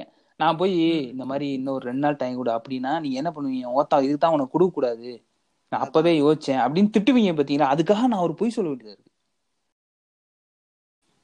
அதாங்க இப்ப பொய் என்னை வந்து சில சுச்சுவேஷன்ல என்ன வந்து பொய் சொல்ல வைக்குதுன்னு நினைக்கும் போது இந்த உலகத்துல உண்மையை பேசுறவனுக்கு மதிப்பே இல்லையோ அப்படின்லாம் தோணுதுங்க. இன்னொன்னு உண்மைன்னு ஒண்ணு ஒண்ணு இருக்கு பொய் இருக்குன்னு அது ஒரு சர்ச்சைக்கான ஒரு விஷயம் தானே.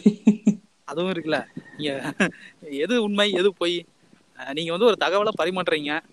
அதுல வந்து உங்களோட உங்களுடைய சுயநினைவுக்கு தகுந்த மாதிரி நீங்க அதை சொல்றீங்க.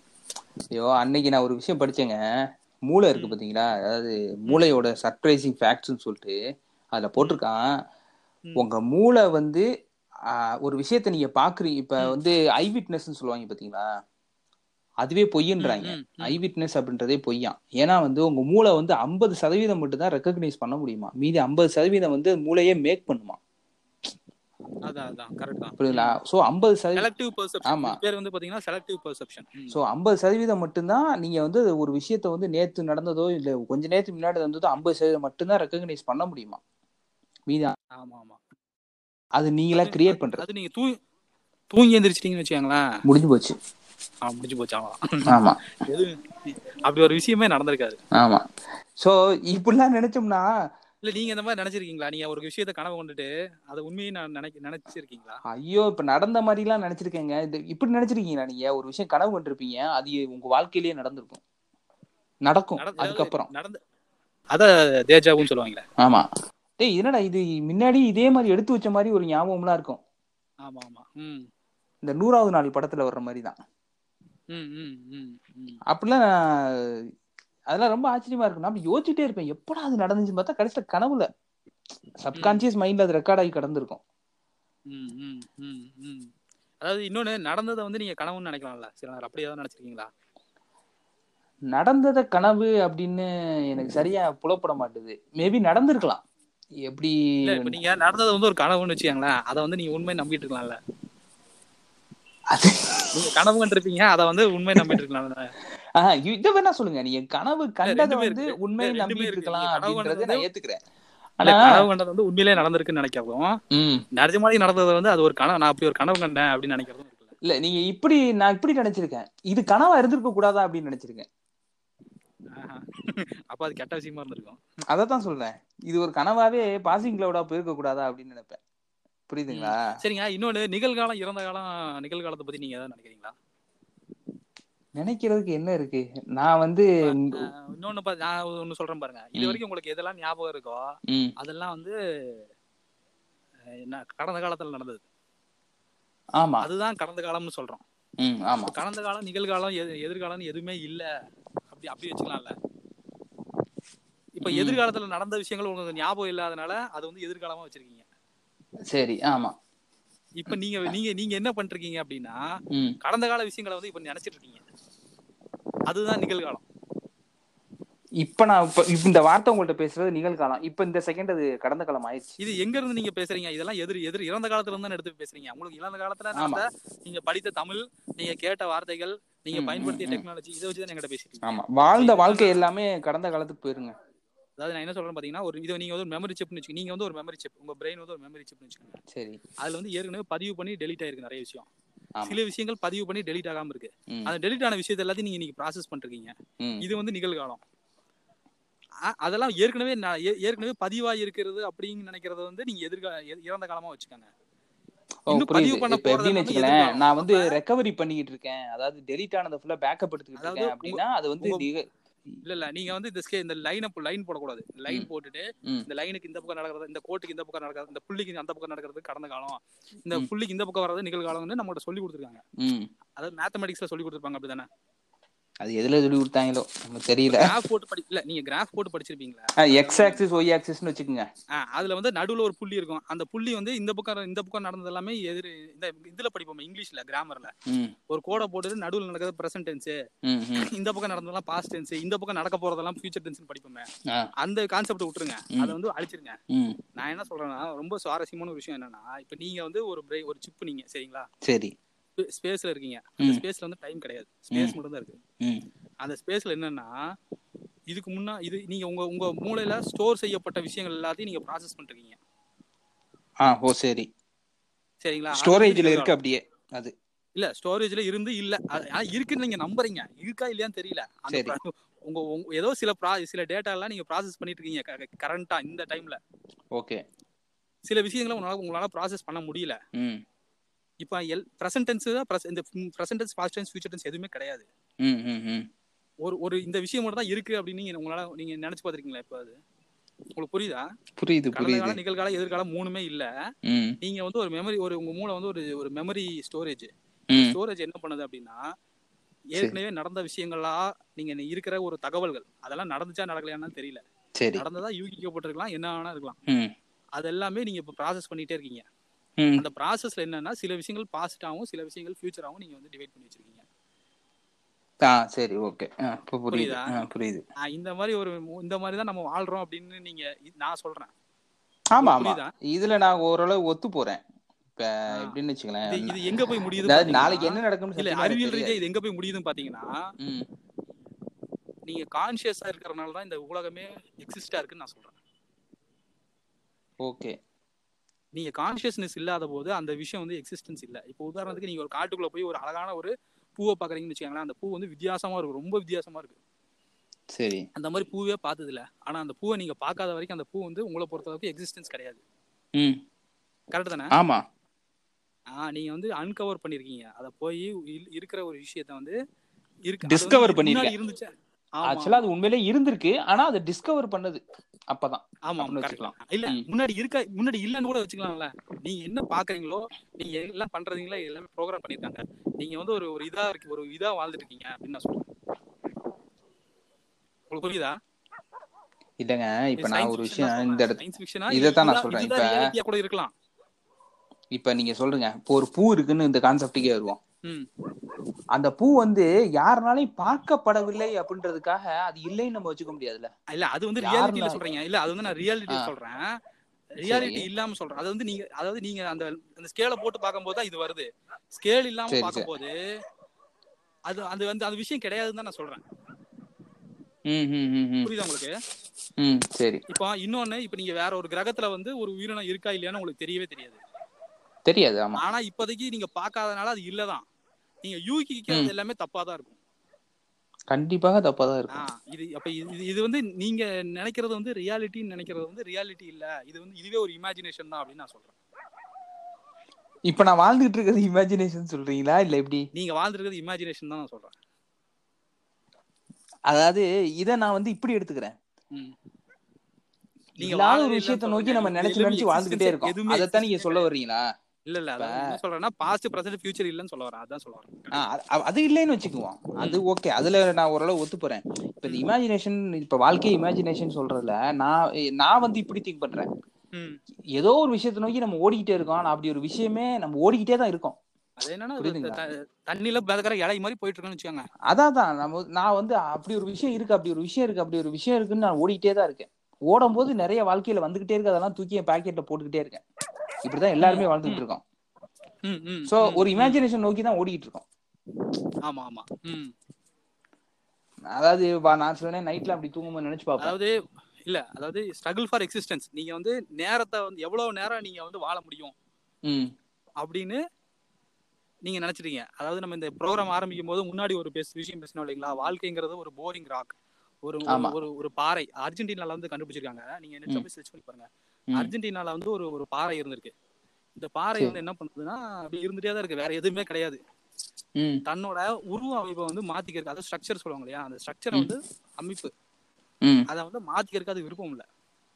அப்போ அதை கட் பண்ண கட் பண்ணா அது என்ன பண்ணுதுன்னா பழைய அதாவது கட் பண்ணது போக மிச்சம் இருக்குது இல்லையா? அது வந்து பழைய மாதிரியே உருவாயிருது மறுபடியும். இப்ப இங்க நான் ஒரு கேள்வி ஒருவேளை கேக்குறேன் ஒருவேளை உயிரினங்கள் வாழ் இது வந்து இதுல இருந்தா உருவாகி இருக்கலாம் அதாவது உயிரினம்ங்கிறதே ஒரு உந்து சக்தி தான். அதாவது தன்னோட உருவ அமைப்பை மாத்திக்கக்கூடிய கூட விருப்பம் இல்லாத அதாவது ஆன்டி என்ட்ரோபி என்ட்ரோபினா என்னன்னா இப்ப நீங்க ஒரு வீடு கட்டி வச்சிருக்கீங்கன்னா அந்த வீடு பழசாயிரும். அது வந்து என்ட்ரோபி ஆனா அந்த வீடு என்ன பண்ணுதுன்னா கஷ்டப்பட்டு நான் அழுக்காகாம இருக்க போறேன் அப்படின்னு சொல்லி ஒரு செல்ஃப் இதா இருக்கு. செல்ஃப் ரெசிஸ்ட் பண்ணுது. அந்த ரெசிஸ்டன்ட் தான் வாழ்க்கை அப்படின்னு சொல்றாங்க. அப்ப இதுல வந்து இந்த டைம் எல்லாம் கிடையவே கிடையாது. நீங்க வந்து என்ன பண்றீங்கன்னா கொடுக்குற அமை இதுல உங்களுக்கு கொடுக்கப்பட்ட இதுல வந்து நீங்க அந்த ரெசிஸ்ட் பண்ணியே வாழ்ந்துட்டு இருக்கீங்க ஆமா.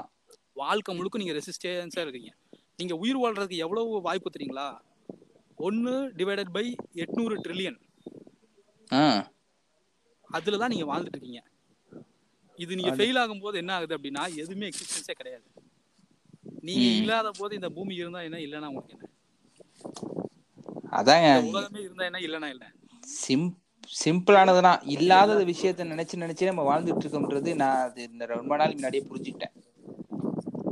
முன்னாடிலாம் வந்து ரொம்ப வருத்தப்படுவேன் ரொம்ப இது பண்ணுவேன். இப்பெல்லாம் நான் வந்து எப்படி எடுத்துக்கிறதுனா ஒரு விஷயத்த நம்ம தேவையில்லாம திங்க் பண்ணி அதுக்காக நம்ம வருத்தப்பட்டு அதுக்காக வந்து நம்ம நம்மளே வந்து துக்கப்படுத்திக்கிறோம் யோசிச்சுக்கோங்க. இப்படி யோசிச்சுக்கோங்க. எத்தனையோ கோடி கோடி கோடி கோடி நட்சத்திரங்கள் இருக்கு. அதுல ஒரு நட்சத்திரம் அதுல ஒரு எத்தனையோ வருஷங்கள் கோடி வருஷங்கள் உள்ள ஒரு பூமியில ஏதோ ஒரு அறுபது வருஷம் வாழ்ந்துட்டு போக போறோம். ஆமா. முப்பது நாற்பது வருஷம் வாழ்ந்துட்டு போறோம். இதுக்குள்ள நம்ம அடிச்சுக்கிறோம் சண்டை போட்டுக்கிறோம் அடுத்தவனை இது பண்றோம் எல்லாமே பண்றோம். அப்படியும் அப்படி நீங்க சண்டை போடலைன்னா தோத்தும் போயிடுறீங்களா இல்ல கண்டிப்பா சண்டைன்றது வேணுங்க. கண்டிப்பா வேணும். ஆனா மனிதர்கள் வந்து அந்த இது தாண்டல. இன்னும் அந்த பரிணாமத்தை தாண்டிட்டாங்கன்னா ஒருவேளை அது அந்த சண்டை போடாம இருக்கலாமா இருக்கும். நான் நினைக்கிறேன் சண்டை போடாம இருந்தா இன்ட்ரெஸ்டிங் இருக்காது எல்லாருமே ஒரே மாதிரி இருந்துட்டா சுத்தமா இன்ட்ரெஸ்டிங் இருக்காது. இல்ல அந்த ப்ரொடக்டிவிட்டி அப்படின்னு சொல்லுவாங்களே அதாவது என்னன்னா டெக்னாலஜியை வந்து இன்க்ரீஸ் பண்ணணும். உங்க மூளைக்கு வந்து அதிகமா வேலை கொடுக்கணும். உடல் உடலுக்கும் நிறைய வேலை கொடுக்கணும். உங்களால என்னென்ன பண்ண முடியுமோ அதெல்லாம் பண்ணணும். இந்த. கம்யூனிசம் சொல்லுவாங்களே அதுதான். கம்யூனிசம்னா எல்லாம் சரிசமமா வாழ்றதுன்ட்டு இல்ல. உங்களுக்கு என்ன தேவையோ அந்த தேவையை வந்து கொடுக்கணும். எடுத்துக்கணும். உங்களால என்ன உடல் உடல் உடல் உழைப்போ இல்ல அறிவு பங்களிப்போ அதை வந்து நீங்க செய்யணும். ஓகே இப்படி ஒரு சமூகம் உருவாயிடுச்சுன்னா நல்லா இருக்கும்ல. அதாவது வந்து என்னன்னா நீங்க வந்து இந்த சண்டை இது என்ன பண்ணணும்னா சின்ன குழந்தையிலேயே வந்து எல்லாத்துக்கிட்டையும் பல இனங்களை வந்து காமிச்சு கொடுக்கணும். இதெல்லாம் பெண்கள் இதெல்லாம் ஆண்கள் இதெல்லாம் வந்து ஆப்பிரிக்கர்கள் இதெல்லாம் வந்து இவங்க இவங்களாம் வேற வேற இனம் சார்ந்தவங்க அப்படின்னு சொல்லி அவங்க போட்டோ எல்லாம் காமிச்சு அவங்க கிட்ட சொல்லி கொடுத்துட்டான். இவங்களாம் இப்படி இருப்பாங்க அப்படின்னு சொல்லி கொடுத்து இவங்களெல்லாம் நீ வெறுக்க கூடாது அப்படின்னு சொல்லி கொடுத்தா யாரும் வெறுக்க மாட்டாங்க. இதே மாதிரி எல்லா இனத்துக்கும் சொல்லி கொடுத்துட்டீங்கன்னா கட்டாயம் வந்து சண்டை போட மாட்டாங்க இந்த வெறுப்புணர்வே வந்து தாய் தன் தாய் தான் வந்து இதை சொல்லி கொடுக்குறது. ஒரு மனுஷனுக்கு எப்படி வந்து இன்னொரு மதத்தை பார்த்தோ இன்னொரு இனத்தை பார்த்தோ அந்த வெறி வருது. வெறி எப்படி நம்ம நம்ம வந்து அவ்வளவு கேவலமான ஆளா என்ன நம்ம? இல்ல அது இயற்கை கிடையாதுங்க. அது செயற்கையா செய்யப்படுறது தான். இது வந்து இயற்கை அப்படின்னா வந்து இந்த நாய்களுக்கு வருது பாத்தீங்களா? இல்ல அது இயற்கை கிடையாதுன்றது எனக்கு தெரியுது. ஏன்னா வந்து பிறக்கும் போது ஒரு குழந்தை வந்து இன்னொரு கருப்பு குழந்தைய பார்த்து ரேசிஸ்ட்னு சொல்லி தள்ளி வைக்காது. அது கட்டி. பக்கத்து பக்கத்துல போட்டீங்கன்னா அது ரெண்டும் ஆனா ஆனா ஆனா ஆனா ஒரு விஷயம் வந்து உண்மை. அது என்னன்னா வந்து நிலத்துக்காக சண்டை போடுறது அப்படிங்கிறது வந்து நிலத்துக்காகவும் உணர்வுக்கா உண- உணவுக்காகவும் செக்ஸுக்காகவும் சண்டை போடுறது வந்து எல்லா உயிரினங்களுக்கிட்டையும் இருக்கு. முதல் அது social- நிலத்துக்காக தான் முதல் சண்டை போடுவானுங்க. சோசியலா வாழும்போது அது கட்டாயம் அது நடக்க தான் செய்யுது. ஆமா. ஆமா. அது வந்து நீங்க இயற்கையா அதான் நர்ச்சர் விசஸ் நேச்சர்னு சொல்லுவாங்களே. அதாவது ஒண்ணு இயற்கையா நடக்குதா இல்ல வந்து ஊட்டப்பட்டதா? உணர்வு ஊட்டப்பட்டதா? ம் மாதிரிதான். இது வந்து எப்படி சொல்றது? இது வந்து எது உண்மை எது பொய்ன்னு இன்னுமே அந்த ஆர்கியூமெண்ட் வந்து இன்னும் முடியவே இல்லை. ஆனா எல்லாரும் சொல்றது வந்து என்னன்னா வந்து பெரும்பான்மையா வந்து என்ன என்னோட என்னோட இது வந்து ஊட்டப்பட்டதுதான். இல்ல நானும் ஊட்டப்பட்டதுன்னு தான் சொல்றேன். அதாவது ஒருத்தன் பிறக்கும் போதே அந்த புத்தி இல்ல ஆனா ஒரு வயசுல அந்த புத்தி வருது. புரியுதுங்களா? இந்த செஸ் போர்டு பாத்துறீங்களா வெள்ளையும் கருப்பும் வெள்ளையும் கருப்புமா இருக்கும்? இது அதை அதை வந்து நீங்க சின்ன வயசுலயே வந்து ஒரு தத்துவ ரீதியா சொல்லி கொடுத்துட்டீங்கன்னு வச்சுக்கோங்களேன். வெள்ளையும் கருப்பும் சேர்ந்து சேர்ந்து இருக்கணும் அப்படின்னு சொல்லி கொடுத்துட்டீங்கன்னா நிறவரி இருக்காது கண்டி கட்டாயம் இருக்காது. இருக்காது. இப்போ கேரம் போர்டில் வந்து வெள்ளை காயினுக்கு ரெண்டு பாயிண்ட்டும் கருப்பு காயினுக்கு ஒரு பாயிண்ட் வைக்கும்போது தான் நிறவரியே அதான் அதுதான் சொல்ல வந்தேன். இங்கேயே ஆரம்பிச்சிட்டானுங்க நம்ம பிரிவினையத்தை. அதான் அதான். இந்த ஒரு ஆப்பிரிக்க ஒரு ஆப்பிரிக்காவை சேர்ந்த ஒரு ஜனாதிபதி வந்து அழகா சொல்லியிருந்தாரு. வெள்ளை கலர் காருக்கு வந்து கருப்பு டயர் இருக்கு. அப்புறம் வந்து இப்போ நான் சொன்னேனே. வெள்ளை கலர் காயினுக்கு ரெண்டு பாயிண்ட் கருப்பு கலருக்கு ஒரு பாயிண்ட் சிவப்பு. கலருக்கு அஞ்சு பாயிண்ட் அப்புறம் இதே மாதிரி நிறைய எக்ஸாம்பிள் சொல்லிட்டே வருவாரு. கடைசியில் அவர் என்ன தெரியுங்களா சொல்லுவாரு? நான் என்னோட நான் பாத்ரூம் போனதுக்கு அப்புறம் வெள்ளை வெள்ளை கலர் பேப்பர் தான் யூஸ் பண்றேன் அப்படின்னு சொல்லி முடிச்சிருவாரு. அது ஒரு கவிதை மாதிரி இருக்கும். பேப்பர் வச்சு தான் வெள்ளை கலர் பேப்பர் வச்சு தான் துடைக்கிறேன் அப்படி சொல்லி முடிச்சிருவாரு. அதாவது இந்த இனவரி இதெல்லாமே பாத்தீங்கன்னா வந்து குழந்தைகளுக்கு பெற்ற தாய் வந்து சொல்லி கொடுக்கறதுனால தான் இதை வந்து ஒரு ச- நீங்க உயிர் வா- உயிர் பிழைத்திருக்கிறதுக்கு ஒரு தந்திரமா வந்து பயன்படுத்துறாங்க. ஒரு ஒரு மிகப்பெரிய ஒரு விஞ்ஞானி இஸ்ரேல் நாட்டை சேர்ந்தவன் அவன் வந்து சொல்றான் வெளிப்படையாவே சொன்னான். இஸ்ரேல் மக்கள் வாழ்றதுக்கு நிறைய இடங்கள் இருக்கு. பாலஸ்தீன் மக்கள் வாழ்றதுக்கும் நிறைய இடங்கள் இருக்கு. ஆதி காலத்துல இவங்க செட்டில் ஆகும்போது அங்க இருக்கிற அரபு மக்கள் வந்து அதை எதிர்த்தாங்க. அந்த எதிர்ப்பு. இவங்க வந்து மீறி இங்க வந்தாங்க. இது வந்து பரம்பரை சண்டை தான் தவிர இடத்துக்கான சண்டை இல்ல. இடத்துக்கான சண்டையா இருக்கட்டும் பர இன இனவெறி எல்லாமே வந்து ஊட்டப்பட்டது. எதனால ஊட்டப்பட்டதுன்னா ரெண்டு விஷயத்தினால. ஒண்ணு வந்து நீங்க உயிர் பிழைத்திருக்கிறதுக்கு இது ஒரு தந்திரமா பயன்படுத்தலாம். ரெண்டாவது இதுக்கு ரெண்டு பேருமே இல்லாம மூன்றாவதா ஒரு நபர்.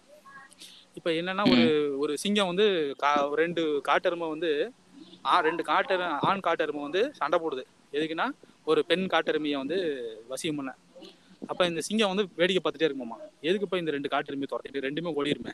இப்ப ரெண்டு சண்டை. போட்டு கலைச்சதுக்கு அப்புறம் எது வந்து ஓட முடியாம இருக்கும் அதை போய் நம்ம ஈஸி எளிதா வீழ்த்திடலாம்ல. அப்படி அந்த மாதிரி ஒரு தந்திரத்தோட கூட வந்து இந்த இனவெறி இந்த மாதிரி மக்களுக்குள்ளான பிரிவினைகள் இப்ப பாத்தீங்கன்னா முன்னாடி இந்த நாம் தமிழர்னு ஒரு கட்சி ஆரம்பிக்கிறதுக்கு முன்னாடி தமிழ் தெலுங்குன்னு வித்தியாசங்கள் கிடையாது வேறுபாடுகள் கிடையாது. கிடையாதுங்க. ஆ, அதான். பாஜகங்கிற ஒரு கட்சி இங்க தமிழ்நாட்டுக்கு வரக்கு முன்னாடி தமிழ்நாட்டுல வந்து தெரிந்தா கூட ஒரு இஸ்லாமியரும் ஒரு இந்துவும் பக்கத்து பக்கத்து வீட்டுல வாழ்ந்துக்குவாங்க. ஆனா இப்ப வந்து எப்படி. மாறிடுச்சு?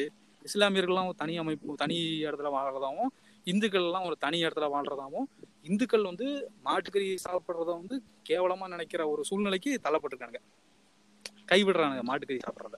இந்த எல்லாமே. வந்து எங்க இருந்து ஒரு சில ஒரு சில ஒரு